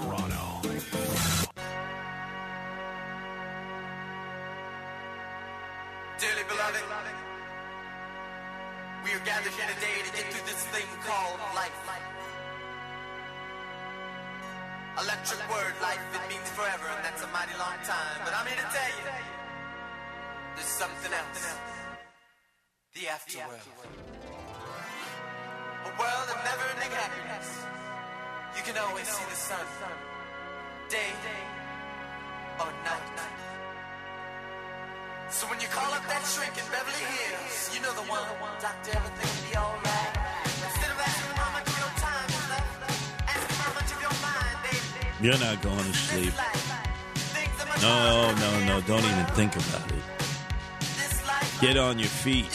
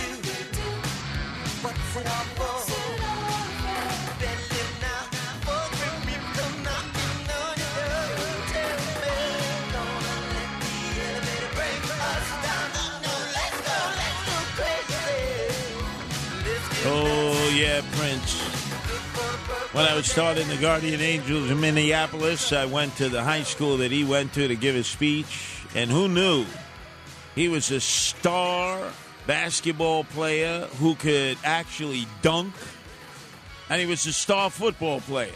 Prince. And he was a Jehovah Witness who would walk around with women's lingerie on. Now, you think he was going door to door with the watchtower with women's lingerie on? I don't think so. But look, Prince, he died of fentanyl overdose. Tom Petty died of a fentanyl overdose. And Coolio, we found out from the autopsy, who sang Gangsta's Paradise, died of a fentanyl overdose. All of them were using uh, fentanyl strips because of pain that, that they were, well, wrestling with. I guess as a result of uh, their performances on the stage. Now, I've used fentanyl strips, I've used fentanyl. It's a great painkiller, but you got to do it the way the prescription says. If you start self medicating, you could easily be six feet under in a pine box. There is no doubt about that. But when they say let's go crazy, that's exactly what happened because less than 24 hours uh, ago, when I actually woke up, yes, on occasion I do get a little sleep. I got my new copy of Thursday's New York Post full page. Easter holiday super spectacular. It's a Curtis Sliwa all weekender. And it had Thursday, Friday, Saturday, Sunday, Sunday, Sunday, Sunday, Sunday, Sunday, Sunday, Monday. Almost 96 hours of broadcasting through this um, religious period of time for Jews and Christians. You're forced to listen to all Curtis all the time. By the owner and operator of the number one news talk station in the nation, John Catsimatidis, who kicked it off as he was doing the morning show. Curtis is going for the record. Oh, Cur- Curtis is the one going for the record. For the record. Okay. Well, well, when when the big when the bosses, the both of you, when you guys put in the hours that you do, that I've But it's a, it's a little unfair advantage for Curtis because he kind of lives here too. Curtis is going to be on this weekend, uh, uh, tomorrow night, all day, fr- uh, Friday, Friday night. How do you feel? Thursday night, Friday morning. Yep. Saturday night, Sunday night, S- Sunday day, That's right. Monday. I mean, I forget. I lose track. And why is that? I that? mean, y- y- y- you can't dial WABC on the weekend without hearing Curtis. That's right because we keep it live, right? Live John? and local. Always live. And you know the one thing Curtis does? I'm listening to him at three o'clock in the morning. I hear him yelling, "Don't you dare fall asleep! Don't you dare fall asleep! He won't let you fall asleep." it's great. We've actually had listeners write in and say, "Tell him to stop because I got to sleep." right, right, literally. There'll be plenty of time to sleep when you're dead. This song, though, by Prince, Let's Go Crazy, reminds me of the many femme fatales, female members of his band, and they were drop dead gorgeous, many of them. One in particular, Vanity. You may have remembered Vanity which probably, might well have been the most uh, talented of the many women band members he had. But she had a super spectacular crack addiction. I was patrolling MacArthur Park in downtown Los Angeles near the ramparts with the Guardian Angels, and we were clearing gangs out of there. In fact, it was so bad they have a little lake in the middle, you know, where you get on those pedal bikes and you go out there. I went on a pedal bike and I saw a bloated body. A guy's head was like above the water, and I had to grab him and bring him to shore. LAPD came, you know, LAPD, uh, you know, uh, like RoboCops, you know, the helicopter over there. There's a dead guy in here. They said, oh, it's probably a homeless guy that was reaching in for the ducks. And he died. I like that. Uh, no empathy, no sympathy whatsoever. And they say, You want to wash your hands off? I said, Why do I want to wash it? Oh, God, toxins. God only knows what was on that guy's body. But anyway, the point of the matter is, in the wee hours of the morning, all the crackheads were in MacArthur Park. And they were pecking in the ground like uh, pigeons peck for little birdseed or chickens. And they were looking for little slivers of crack cocaine because they were all crackheads. So in one corner there were the African Americans, the other corner Hispanics, the other corner there were whites. They all had their own little turf, and there were even Asian crackheads. And then I looked up on one of the hills. It was Vanity, Prince's protege, who ended up dying of uh, drug overdose. She had so many. She was a stone cold crackhead, pecking on the ground looking for a granule of crack so she could beam herself up to Scotty with a glass pipe, holding the glass pipe in her hand and a lighter. And I said, Vanity. And she looked uh, away like she didn't want to be recognized. Like right at the break of dawn. That's why nobody goes to sleep until the break of dawn. Because, man, where else are you going to hear stories like this, right? Look at Ken. It's like scratching its head. Who's Vanity? You weren't even birthed yet. I didn't know uh, all the women that were band members for Prince. And remember, I got to tell you, uh, the uh, Prince was what can we call him? He was uh, it's a special term for Prince, not non-binary. Wasn't a transgender. He transcended sex. Uh, that'd be the best. And he was a Jehovah Witness. Who knew? He's wearing women's lingerie, going door to door, knocking on it. Uh, you want Watchtower? We can sit, tell you about Jehovah Witnesses. Oh my God! oh God! Vanity was so good, and then Sheila E. Right? We can't forget Sheila E. They were all there, so many of them. And meantime, it turned out that I don't think he was interested in any of them, even though he pretended that they were his girlfriends. It was almost like Liberace. Remember when he did that uh, interview with. Uh, did an interview on CBS a long time ago when um, Edward R. Murrow was the go to guy there, and he would smoke cigarettes, right? They all smoke cigarettes. And he was interviewing Liberace in Las Vegas, and Liberace was introducing him to his sister, brother, her husband, and the house that they lived in. And then Edward R. Murrow was saying, Liberace, we understand that you were. Uh, uh, you were going to see your girlfriend. Oh, yeah, you know, we may be getting married soon. Yeah, right. And, you know, Prince Anne, I really, uh, I adore Prince Anne in England as part of the royal family. You know, maybe I could get lucky and maybe I'll fall in love with her. This guy, this guy gay as the day is long. Back then, you couldn't. No. Man, you couldn't come out of the closet. And let's face it, Liberace was sort of that era's Elton John. I mean, that era's Elton John without doing the chop chop, right? Well, let me hear that song, oh Prince. That was so good, so good, so good. The afterworld. What does he mean by that? Hell, damnation, the Grim Reaper. And what took him out? Fentanyl patches. Fentanyl patches took out Coolio. Fentanyl patches took out Tom Petty. But fentanyl patches didn't take me out. Remember, I'm a cat with nine lives. I've used eight of them. Let's go to Bob in Ohio, Buckeye State, in the heartland of America. Your turn to be heard here, Bob. Hey, let me just first say I love you more than any words can convey. You know, through the radio, in person, whatsoever.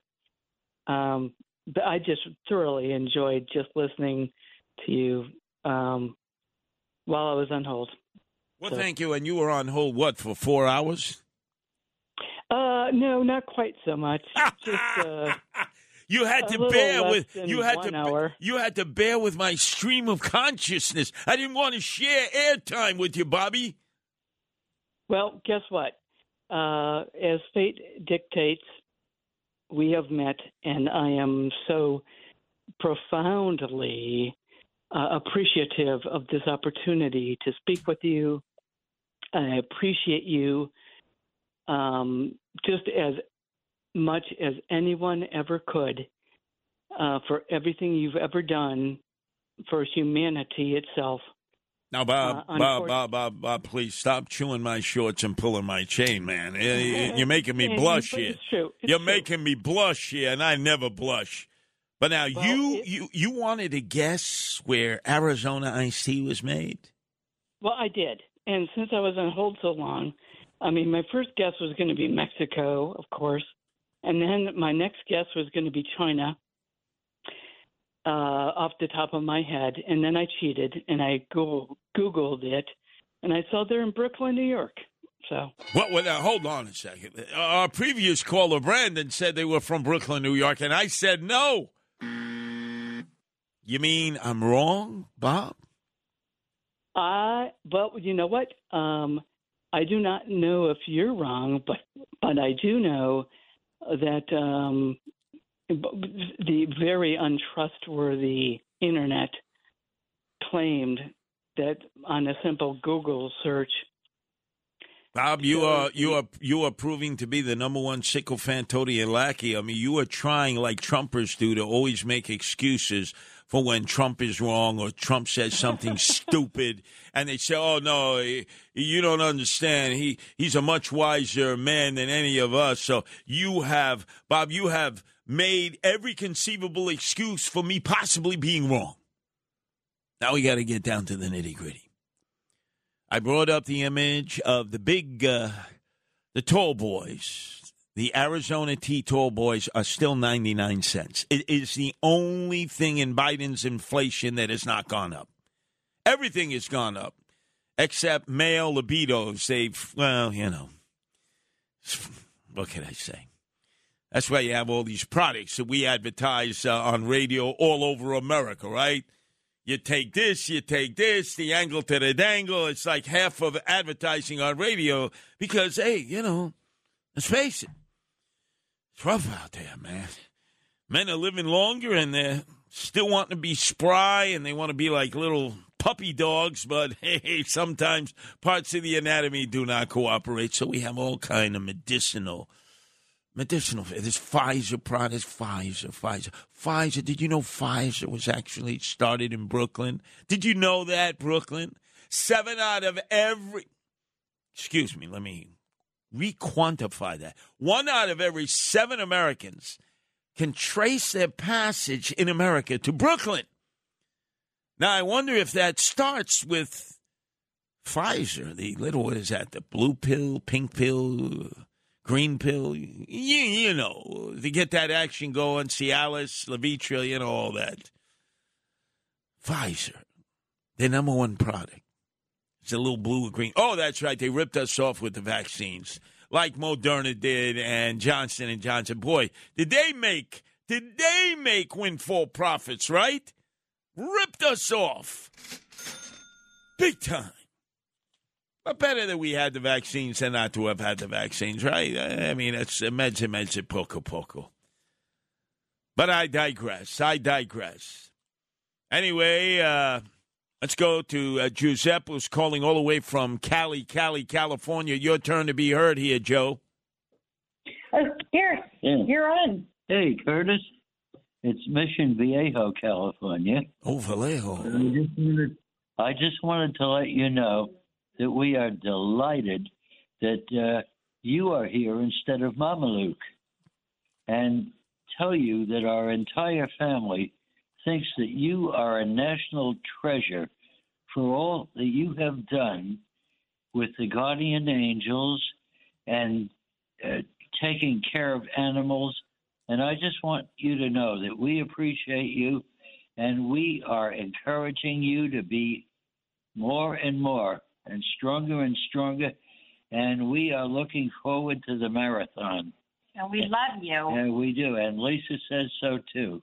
Wow, this is indeed an honor. I uh, double teamed here, double team from Val- Oh, Val- oh, Curtis, we love you, Curtis. Wow. Curtis, our entire our entire family, we we just wait to get you. Yeah, we get you on our computer, you know, over the stream. Yes, yes.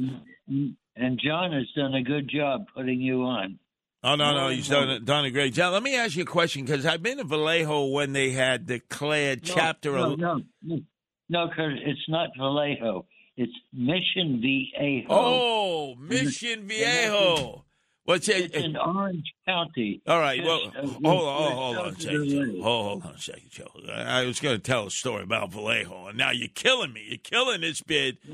Uh, Valle- Vallejo. Vallejo is up in the Bay Area. That's right, and it went bankrupt. It went bankrupt. It went Chapter 11, and I know because I had a conversation about it with the former great Yankee who had been a Cleveland Indian, C.C. Sabathia, who is from from there. But you're right, Mission Viejo. That is a beautiful place, Mission Viejo. Well, you're invited to Exactly. see come to see us, Curtis. We love you, Curtis. Yeah, but I got to tell you, I only get invited to all the worst places. I got to go to Santa Ana. If I'm going to Orange County, I'm going to Santa Ana. you got that right. And then I'm going I'm going to your airport. I'm flying in there to the John Wayne Airport. That's the one. You've been here before. Well, Oh. we'll pick you up, Curtis. And Disneyland. Disneyland. Got to go to Disneyland, Anaheim, right? Yeah, We'll hey, take you, Curtis. You come see us. We'll take you there. And we love you and your wife. And Tuna was uh, oh Tuna, we love your cats too, Curtis. Oh, oh, I'm sitting shiva for tuna. Beautiful Russian blue tuna. Oh, I'm still, it's eight, days shiva, eight days. Uh, no hamantaschen, please. Uh, no prune, uh, prune Danish, please. No. Oh boy, that hurt. But see, this is this this thing of ours is not just a national show, which Frank has uh, with his syndicated show across the nation, but it's global because you see, Joe and Lisa there are listening on the stream. Their laptop, the stream, crystal clear in Mission Viejo. And by the way, if you've ever been to Mission Viejo, it is drop dead gorgeous. I mean, Mission Viejo, there's San Clemente. That's where Richard Nixon fled. Remember when Watergate was uh, upon him, near impeachment, near uh, excommunication. Remember when uh, uh, U.S. Senator of Arizona Barry Goldwater came him and gave him the bad news and said, "Hey, if you don't leave, we're going to have to impeach you and oust you." And he left on Marine One saying Americans got to know their president is not a crook. And he spent his time in San Clemente before he came here to Saddle River, New Jersey, and passed away here. Oh, that was so good. That was so good. Oh, well, I thought it was Vallejo at first. I was going to tell the whole story. It went through Vallejo's chapter 11, my conversation with C.C. Sabathia came out of there. Ah, just, I was on a roll, and then Mission Viejo. I had to, I had to take high five straight south into Orange County. Let me try to regroup. Let me try to regroup. The other side of midnight. It's the other side of midnight with Frank Morano.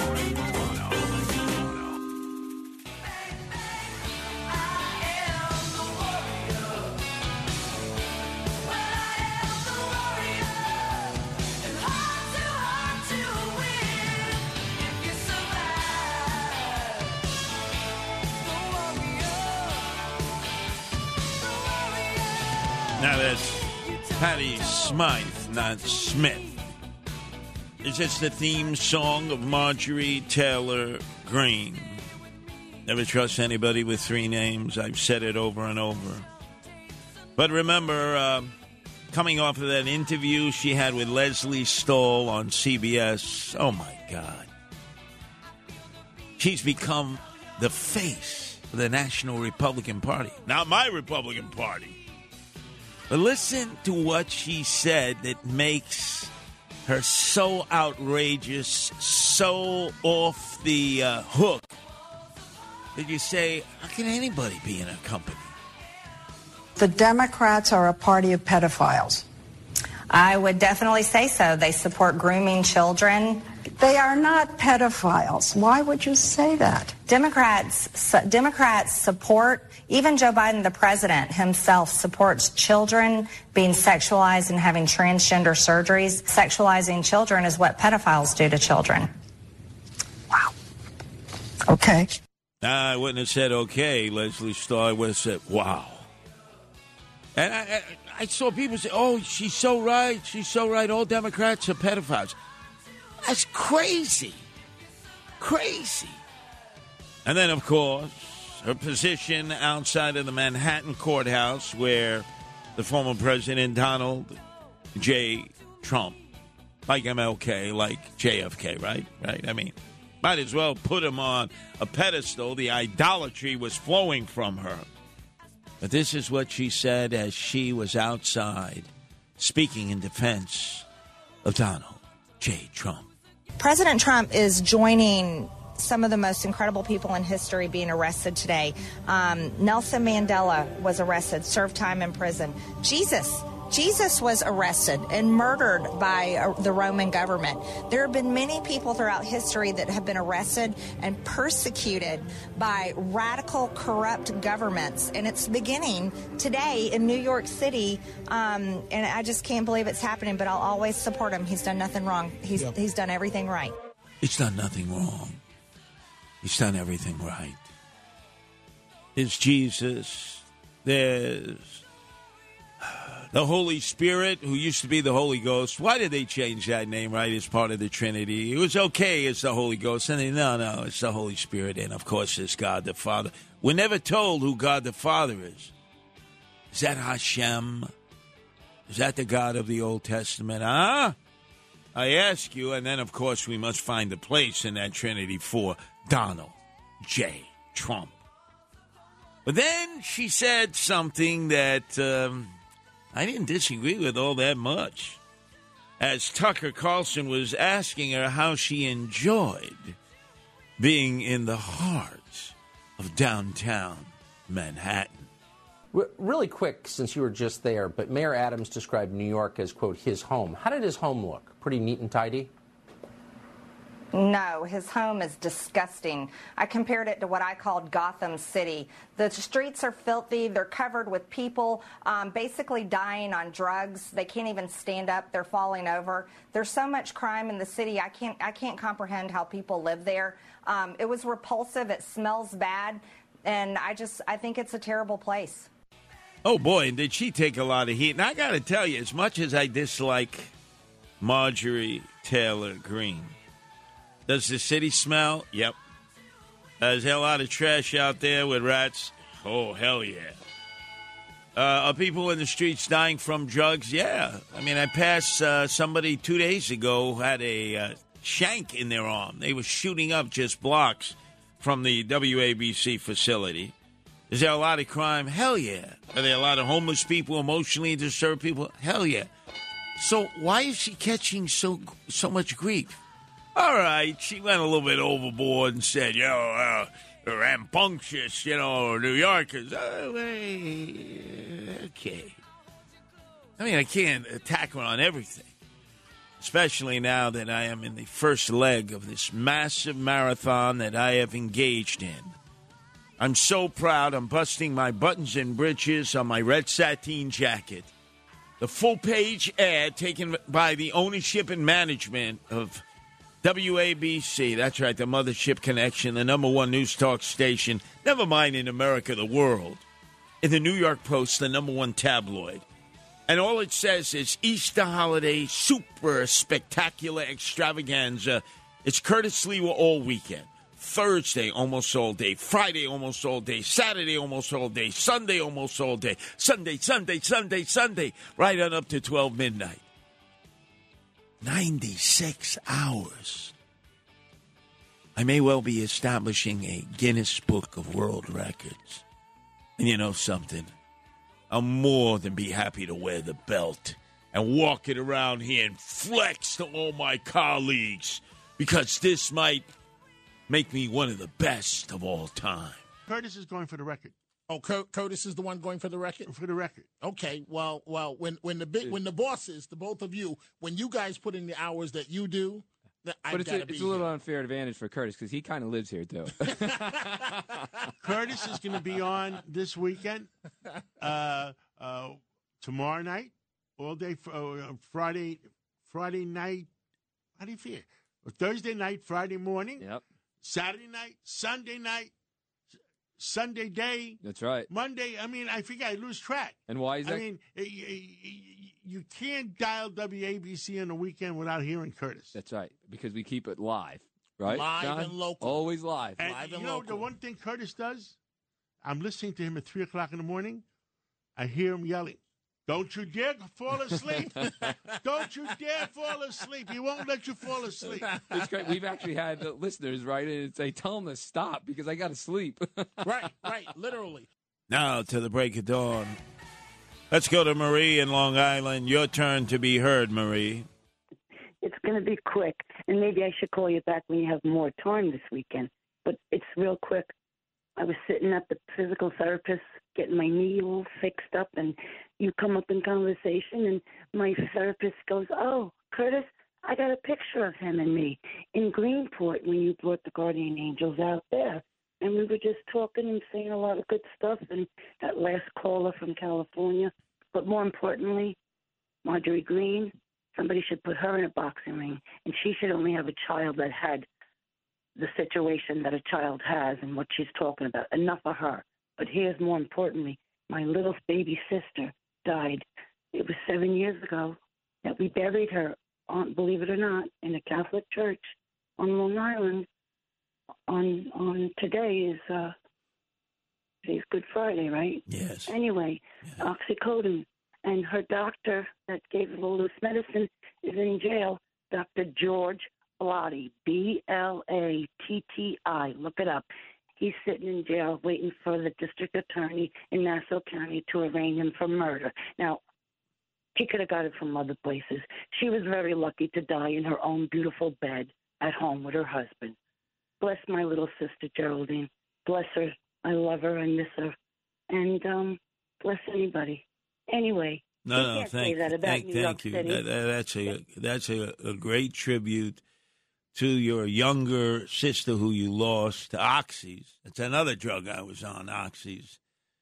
And again, boy, that, that monster can grab you and pull you right into the belly of the beast. You just you get it prescribed to you for pain. You got to use it as the prescription says. You can't self medicate. Because, boy, you can become addicted to that. Just like fentanyl, just like all of those pain killing drugs. They're there for a purpose to prevent you from having needless pain. But human nature is such you take a little bit, it makes you feel good, and you want to feel better and better. And it's a one way trip to Palookaville. So use the prescriptions as they're prescribed. Please don't self medicate. Or you may not be here any longer to listen to me, wherever you may end up. I haven't figured out yet how to listen from there.